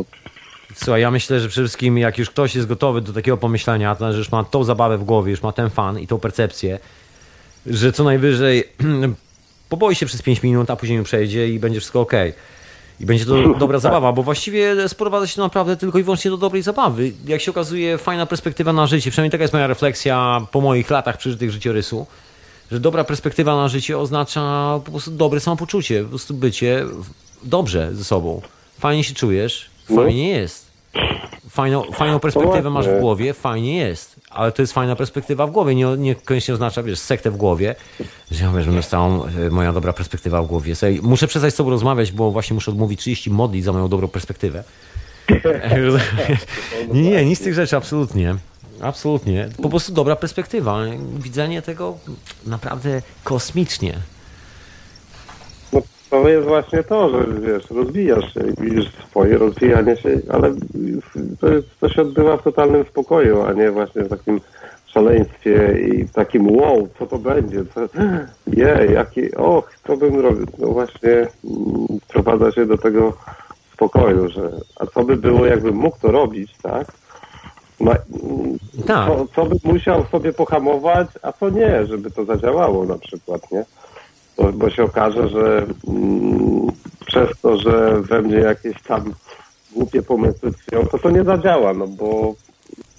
To są kawałki tego, wiesz, tego mechanicznego systemu, który każdy w nas nosi. Ja to zawsze się tak odwołuję nieszczęśliwie. Trevor obraca się, Konstant pewnie w grobie nieustannie ściąga, powołuje na to jego smash down the little man inside, czyli musisz po prostu smash down, musisz sklepać tego kolesia. Zdjąć tego kolesia w środku ciebie, który mówi ci, że to nieprawda, że to w ogóle, że nie fajnie, że nie będzie fajnie. Musisz tego kolesia po prostu smash down, take down. Tak jest. My mamy dla ciebie tego drugiego kolesia i ten on musi tutaj nadawać i sterować, bo my wiemy, tak dla ciebie będzie dobrze. Wiesz, wiesz, jak troszkę śmieję, ale to kosmiczna perspektywa, o której tak mówię, i śmieję się, bo należy się śmiać, tak sobie myślę. Ale ta kosmiczna perspektywa przeraża wielu astrofizyków, bo się okazuje mało już taką teoretyczną. Okazuje się, że do pewnego stopnia, właściwie z każdym dniem, każdym odkryciem w tej dziedzinie okazuje się, że prawdopodobieństwo rośnie. Może być tak, że słuchaj, wszystko się rusza, cały kosmos zasuwa i to wcale nie jest tak, że to jest nasza jedyna planeta i że w ogóle nasz sens jako istot jest zupełnie gdzie indziej, jest kosmiczny, że cały ten dowcip o tych kolesiach, którzy biegali w skórach, to były, wiesz co, to były... Kiedyś zauważył, że skoro my mielibyśmy być jedynym bytem w tym całym kosmosie, to by było straszne zmarnowanie przestrzeni. Dokładnie. Przerażające wręcz. Nie, no wtedy ja się wypisuję z tej... Nie, to ja wychodzę wtedy. To mi się nie podoba. Nie, no jest taki koncept. Ja myślę, że ten koncept będzie teraz się powoli troszkę pojawiał, a może jeszcze znajdę jakieś troszkę takie dodatkowe, egzotyczne koncepty, które krążą dookoła właśnie tego tematu, że wiesz, jest taki moment, że Ziemia zmienia na przykład swoją pozycję w Układzie Słonecznym i w tym momencie cała cywilizacja, wiesz, lud jako żyw biegnie na swoje lotniska i wiesz, znika w inne miejsce. A widzisz, są inne miejsca, znika na przykład do owych statków kosmicznych, które są zakotwiczone na tą sytuację, na parę chwil, to jest moment przeprowadzki. Ziemia i tak ma swój własny, ponoć, wiesz, nie jestem astrofizykiem, zresztą nawet astrofizyk tego do końca nie wie, bo któryś z astrofizyków wziął Ziemię w kieszeń, przeniósł do innej galaktyki, wyciągnął z kieszeni i sprawdził, jak się zachowuje w innej galaktyce, nikt tego nie wie. Ale jest takie podobieństwo, że Ziemia na przykład z tym księżycem albo straci księżyc, albo coś, albo nagle wróci na swoją inną orbitę. Bo są w ogóle ciekawe ślady, rosyjscy naukowcy o tym mówią, że wcześniej kosmos wyglądał inaczej. Te rysunki u Sitchina i nie tylko Sitchina, te starożytne z tym, jak niektórzy twierdzą, kolejnością planet, która się nie zgadza z dzisiejszą kolejnością planet. Wiesz, wiadomo, że są planety, bo jest opisane jako planety. Człowiek stoi, macha ręką, jest niebo, planety, rozpisane, słońce i tak dalej, ale nie ta kolejność. Wszyscy mówią, a ci starożytni to głupi byli. A nie wiem, czy głupi, może oni po prostu gdzie indziej byli na tej ziemi. Wiesz. U szwagra po odwiedzinach, rozumie pan. U szwagra na odwiedzinach byli, to już inne niebo było. A, takie ciekawostki wychodzą. I jeden haczyk też, nie? Bo jeżeli jest jakaś strona, która zna to dla swoich i wykorzystuje do swoich celów pewne rzeczy, no to może zesłać takie fałszywe na przykład statki kosmiczne, które powiedzą, przyjechaliśmy was zbawić, zabierzemy was z tej ziemi, ona i tak już się kończy, tu nie wsiadajcie. No i to może być fałszywe. Nie sądzę, żeby coś takiego było możliwe w sensie fałszywego zagrania, bo jeżeli ktoś robi taki numer, to nie musi wysyłać, czekać na to, aż planeta zacznie zmieniać swoją pozycję w galaktyce, tylko po prostu przyleci wtedy, kiedy ma ochotę i tak zrobi to, co ma zrobić. Bo jak masz już taką technologię, to sobie przylatujesz, robisz to, co chcesz i nie ma tak, że się pytasz kogokolwiek. Nie będziesz czekał wcale, skoro nie musisz się pytać dzisiaj, to co, to za tydzień będziesz się musiał jeszcze bardziej pytać? No przecież normalne, że nie. Jeżeli nie musisz się pytać dzisiaj, to wiadomo, że za tydzień będzie tak samo z twoją technologią. No tak. Chyba, że tak na zaśkę. Chłopaki, bo reaktory nam wsiadają, mam jeszcze 5 minut, ale jakby co, to wpadniemy po was. No. Rozumiesz, jakby może nie o to chodzić, bo może dojść do faktycznego już przyjścia z jakiejś innego wymiaru, czy z innych planet. Wiesz, no wszystko wskazuje na... Wiesz, wszystko... Takich bytów, które nam sprzyjają, które tak naprawdę myślę, że są nami, tylko że no właśnie. W innej czasoprzestrzeni, rzeczywistości, z którą po prostu przyjdzie nam się połączyć. I zobaczyć samego siebie z innej perspektywy. A to my wszystko. I zobaczyć samego siebie, jak przylatuje w statkiem kosmicznym. Na przykład. No ciekawy koncept. To zrozumienie powoduje zjednoczenie z samym sobą. No, może tak. No właśnie. I ci, którzy by chcieli utrzymać jakąś kontrolę dalej nad nami, nad naszymi bytami, no to by mogli właśnie zrobić taką podmiankę, żeby nie uciec, że tak powiem, im spod kontroli. Oni co najwyżej, wiesz co, mogą... No ale to nie da się oszukać. Prawda jest taka, że nie da się oszukać takiej technologii. Gdyby mieli, już by dawno wszyscy chodzili tutaj w tym mieście. Dosłownie, taka jest moja opinia. Gdyby rząd Stanów Zjednoczonych, rodzina Rothschildów, ta sama, która tutaj rządzi Anglią, mieszka tu w Londynie i oczywiście cała reszta tej hałamzy, gdyby oni mieli tą technologię, to wszyscy tutaj w Londynie chodziliby zakuci w łańcuchy od 100 lat. Fizycznie chodziliby zakuci w łańcuchy, nie byłoby dyskusji na ten temat, absolutnie żadnej, gdyby to działało. Natomiast podejrzewam, że poza naszym strachem ta elita, która rządzi światem, nie ma żadnego atutu. I to jest jedyny ich atut, nasz własny strach i nasza bierność wywołana tym strachem. Ale to już opowieść na inną historię. Ja myślę, że powoli będziemy kończyli. Dokładnie. A to już się właśnie kończy ten strach. Coraz mniej tego strachu, bo coraz więcej ludzi otwiera jednak te oczy. Dokładnie, nowa perspektywa. Coś mi tu nie gra, coś mi tu śmierdzi w tym wszystkim, co mi tu opowiada większość. Może ja sobie sam się rozejrzę, poszukam, poczytam, porobię coś ze sobą. Zobacz. Jest to nowa perspektywa, cokolwiek by nie mówić. I ta perspektywa troszkę inaczej oddziałuje na głowę i na samego siebie przede wszystkim. Jak człowiek nie musi się wcale martwić o ten stabilne jutro, to nagle tyle problemów spada z głowy. To mi się najbardziej podoba właśnie z tą konsolidacją. Jak człowiek się skonsoliduje, to nie musi się martwić o stabilne jutro. I nagle problemy spadają z głowy. Och, jak to pięknie. To co? To ja dziękuję za telefon, proszę pana, za odezwanie się po tej mojej długiej przerwie. Ja dziękuję. Za gościnę. Pozdrawiam cię serdecznie, trzymaj się tam. Na razie, trzymaj się. No. To był Doesn't Matter, a ty słuchasz Hiperprzestrzeni po długiej przerwie, ale tak zapowiadam jak taki gentleman, który wychodził przed Jamesem Brownem, mówił: Ladies and gentlemen, James Brown. Właśnie taka była długa przerwa, ale mam nadzieję, że już nie będzie więcej przerw. Wszystko zmierza ku już normalnym, regularnym audycjom, już normalnie też w Radiu na Fali. Tam jeszcze chwila z serwerami, to jeszcze się trochę ustawia, nie do końca chce działać tak jak należy. No takie czasy, też nie spodziewajmy się cudów. Słuchaj, kontynenty się przestawiają, to i radio może nie grać przez parę chwil. Nikomu ręki nie urwie, nic się nie stanie. Ja jestem, wcale nie znikam, nic mi się nie znudziło. Tam słyszałem, że niektórzy się wypalił człowieka się dopiero zapalę. Sobie skręciłem jointa w ogóle swoją drogą. Właśnie, skręciłem jointa, jako że nie będzie się wieczorowej pory, a to jest nagrywane i za chwilę się pewnie pojawi na Paranormalium. Między innymi i na Radiu Dreamtime, to ja odpalam tego jointa i z pozdrowieniem dla wszystkich tych, którzy wyczekiwali na wieczorową porę, której nie będzie. I na ten momencik z tym relaksem, peace and love, z dobrą intencją, żeby jak Indianie zrobić dym i puścić ten dym w dobrej intencji. To ja ci przekażę taki news, który dostałem od księcia Edwarda w dobrej intencji. Także właśnie tu zaciągnąłem się, puszczam dymy.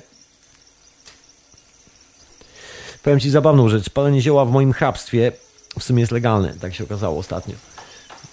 Niekoniecznie wszystkie numery, o których myślisz, są legalne. Chociaż nie wiem, o czym tam myślisz, nie mam żadnego pojęcia.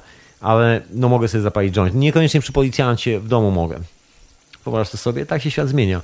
Więc news pochodzi prosto od krainy deszczowców, w której mieszkałem swego czasu, z Irlandii, czyli od księcia Edwarda, ze szmaragdowej krainy. A mianowicie, nie potrafię wymienić, bo nazwisko pisze się w jakimś Gaelic. To jest generalnie dialekt irlandzki, którego nigdy się nie nauczyłem. Has passed bill. Okej, czyli przegłosowano prawo robiące kanabis dostępne w Irlandii na potrzeby medyczne. Kurczę.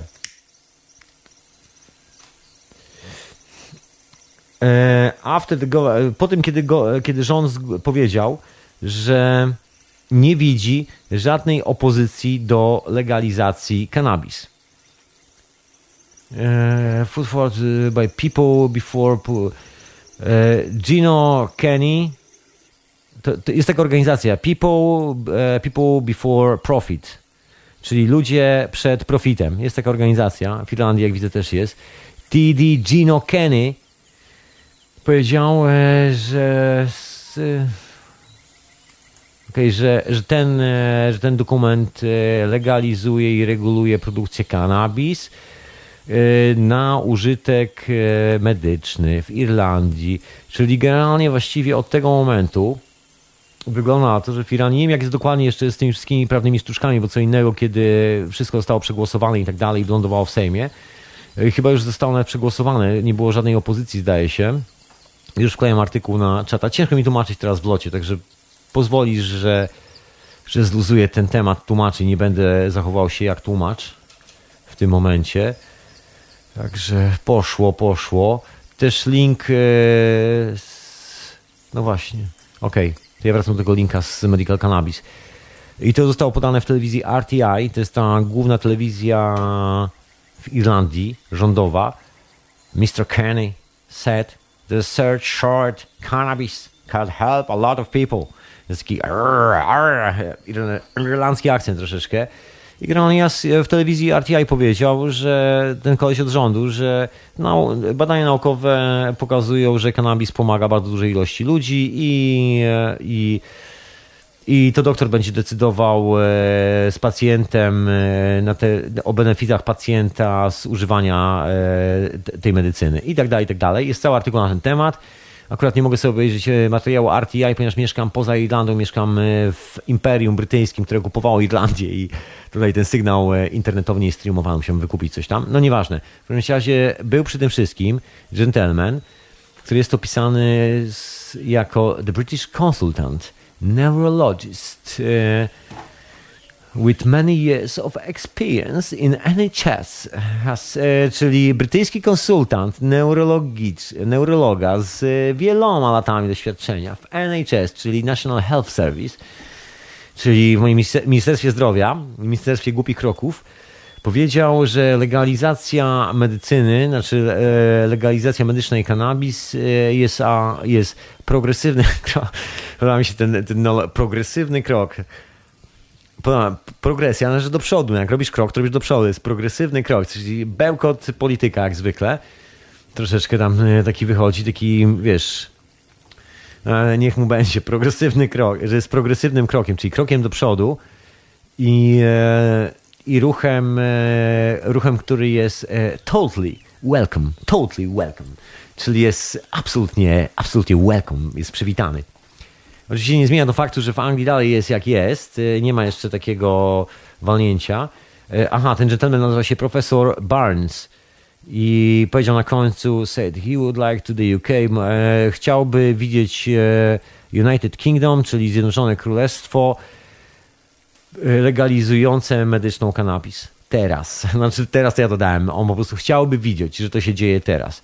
No i tam oczywiście były wszystkie historie pod tytułem rozmowa w ogóle publiczna, debata w telewizji RTI, na Drive Time i tam był profesor Mike Barnes, który mówił, że o kondycji i o kryteriach tego, znaczy jakie kryteria musi spełnić, żeby doktor ci przypisał kanabis.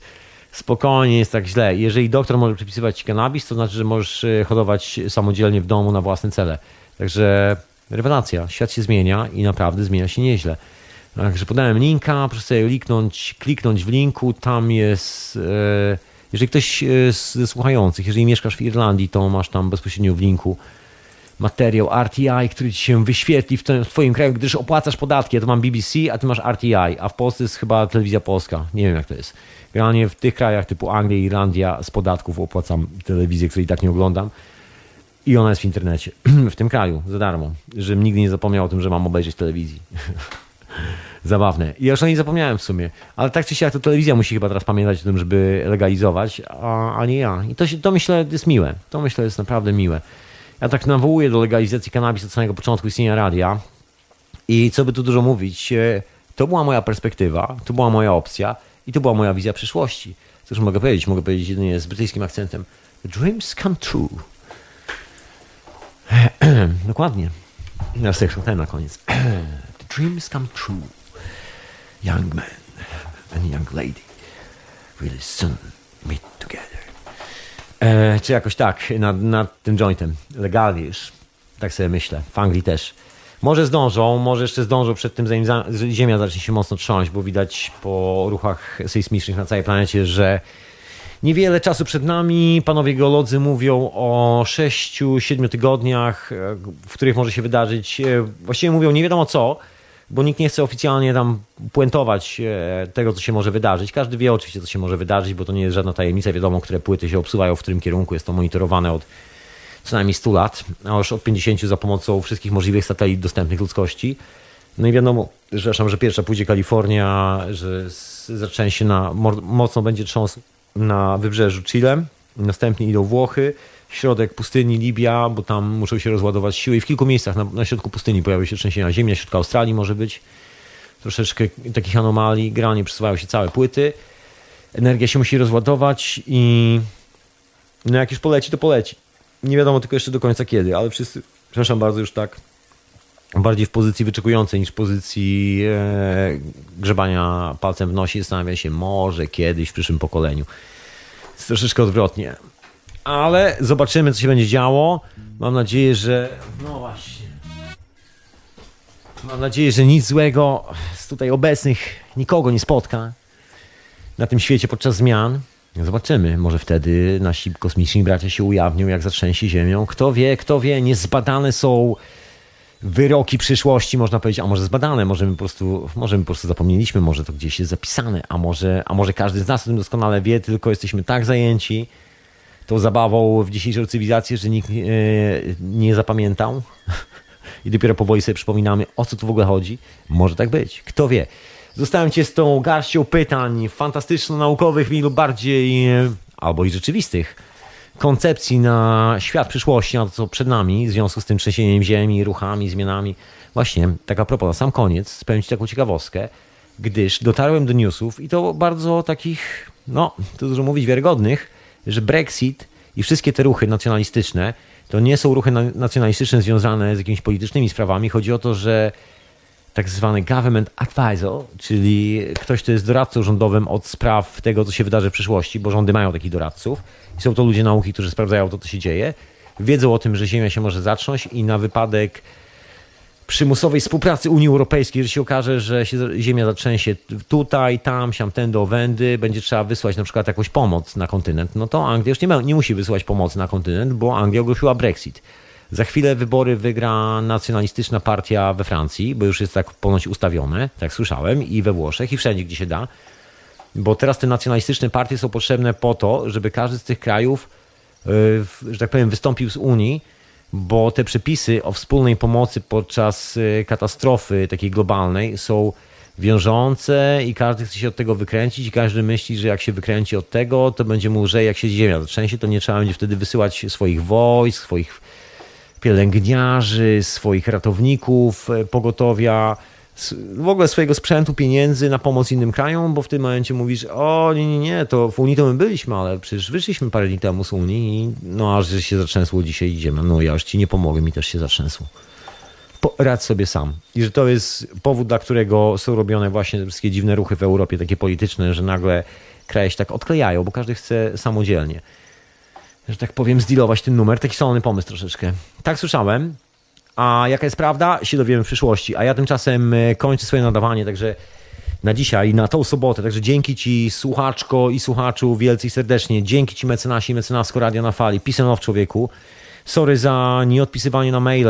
Po prostu mam tu masę roboty, mail jest tona, próbuję to ciągle przegrzebać i dosłownie nie mam czasu, żeby usiąść. Od 4 tygodni dosłownie nie miałem czasu, żeby zajrzeć w ogóle do skrzynki pocztowej.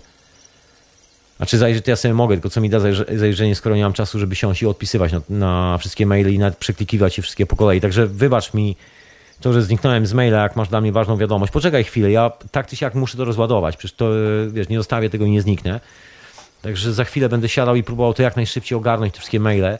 Także przepraszam cię serdecznie, słuchaczko i słuchaczu, za oczekiwanie na moją odpowiedź. Strasznie mi głupio, no ale trudno. Roboty mam tu tyle, że tak jak widzisz, nawet czasami radio muszę odstawić sobie na bok, żeby pozaczać kilka spraw, ale szczęśliwie robota, można by tak kolokwialnie powiedzieć, nie poszła w las. Dzięki temu myślę, będzie czas na to, żeby spokojnie, tak długo jak będzie to możliwe, ziemia się nie zatrzęsie, nie polecimy w kosmos, albo nie zaczniemy nadawać telepatycznie, żeby się to spotkać w przyszłą sobotę i też po czymś fajnym pogadać. Także do usłyszenia niebawem. Przypominam, że w Radiu na Fali lekkie zmiany. Teoria chaosu została pożegnana. Sam pożegnałem osobiście Michała, tak? To prawda, pożegnałem Michała i w ogóle na sam koniec hiperprzestrzeni. Dzięki wielki, Michał, za w ogóle nadawanie, siedzenie w ogóle w Radiu na Fali i retransmitowanie tej teorii chaosu. Także peace and love, człowieku. Wielkie dzięki za audytion przez te lata. A teraz lekka zmiana. I coś tam się pewnie pojawi, bo jak wiadomo, w naturze nie ma próżni. Zawsze coś się nowego pojawia, coś się klaruje, coś się zmienia i to jest piękne. A teoria chaosu oczywiście dalej w Radiu Paranormalnym, także spokojnie, nigdzie nie uciekła. Radio na Fali staje się troszkę bardziej kameralnym radiem. I właśnie przy okazji, jako że jest kameralnym radiem i konsekwentnie prowadzi pewne tematy, prowadzi też wątek keszyzmu. ponoć strasznie w Polsce dziwnie traktowanego, tak słyszałem, ale o tym nie będę się nawet rozgadywał, bo to nie o keszyzmie ta historia. W każdym razie są warsztaty w czwartek w Syntezie, takie warsztaciki tej technologii i możesz się dowiedzieć co i jak. Możesz zadzwonić, się odezwać i tak dalej. Także w czwartek o godzinie 21:30 polskiego czasu. Mam nadzieję, że będzie wszystko działało i że będzie ok. Serwery nie padną, nic się nie wydarzy. A jeszcze oprócz tego się pojawiam dodatkowo w warsztatach właśnie związanych z tą technologią wideo, także jak chcesz sobie wpaść, to się nazywa Technologia Plazmowa na YouTubie. Po prostu idź sobie na YouTube'a. Już Ci wkleję linka nawet na czacie, jak chcesz sobie pooglądać wszystkie te rzeczy, które są związane z kawałkiem miedzianego drutu i gansami, o których ja tu dzisiaj nie opowiadałem i w ogóle w sobotę z reguły nie opowiadam o tym, bo wiesz... W sobotę mam troszeczkę inne tematy, to nie jest tak, że tylko drutem człowiek żyje. Ten drut jest dodatkiem do życia, ja tu mam głębsze treści. Kosmos jest ważniejszy od drutów, a jeżeli drut ma jakikolwiek sens istnienia, to po to, żebyśmy mogli wyrwać się w kosmos na przykład, tym drutem, albo jakoś tak, kto wie. Zobaczymy. Anyway, także zapraszam serdecznie na te pozostałe działalności Radia na Fali, no i na profil facebookowy Radia na Fali, ja coś tam zacznę powoli wrzucać, coś tam zacznę powoli odgruzować to wszystko. Troszeczkę czasu się pojawia, także wreszcie złapię jakiś oddech i będzie więcej przy radiu rzeczy do oglądania i zapraszam serdecznie na tego Facebooka radiowego, na czata radiowego, pozdrawiam wszystkich obecnych na czacie, nawet tych, którzy już parafrazując Marka Twaina odtrąbili moją śmierć, więc chciałem tutaj stanowczo wyjaśnić, że pogłoski mojej śmierci są stanowczo przedwczesne. Otóż to tak troszkę za Markiem Twainem. No i co jeszcze z takich ogłoszeń? To chyba wszystko. I cóż, troszeczkę przerabiam playlisty. Połowa playlisty jest w tej znakomitej większości, tej świeżutkiej, jest Księcia Edwarda. Także książę, pozdrawiam serdecznie. Doskonała selekta, troszeczkę polskich bitów. Także jeżeli lubisz sobie posłuchać, to zapraszam. Będzie to wszystko uzupełniane. Ja właśnie mam tą całą robotę przed sobą. I to jeszcze parę chwil potrwa. Także sorry, że to jeszcze nie jest takie, wiesz, rachciach-ciach, no ale wiesz...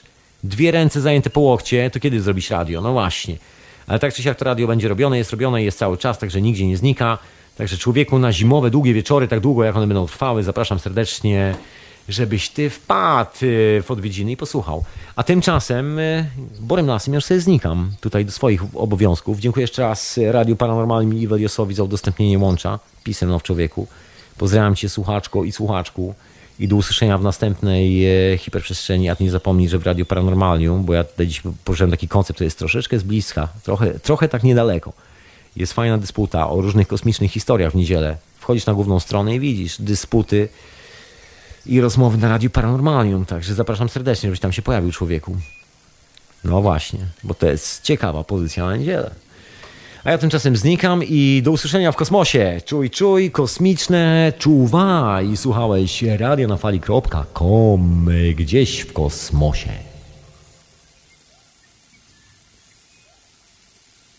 To think for yourself and question authority.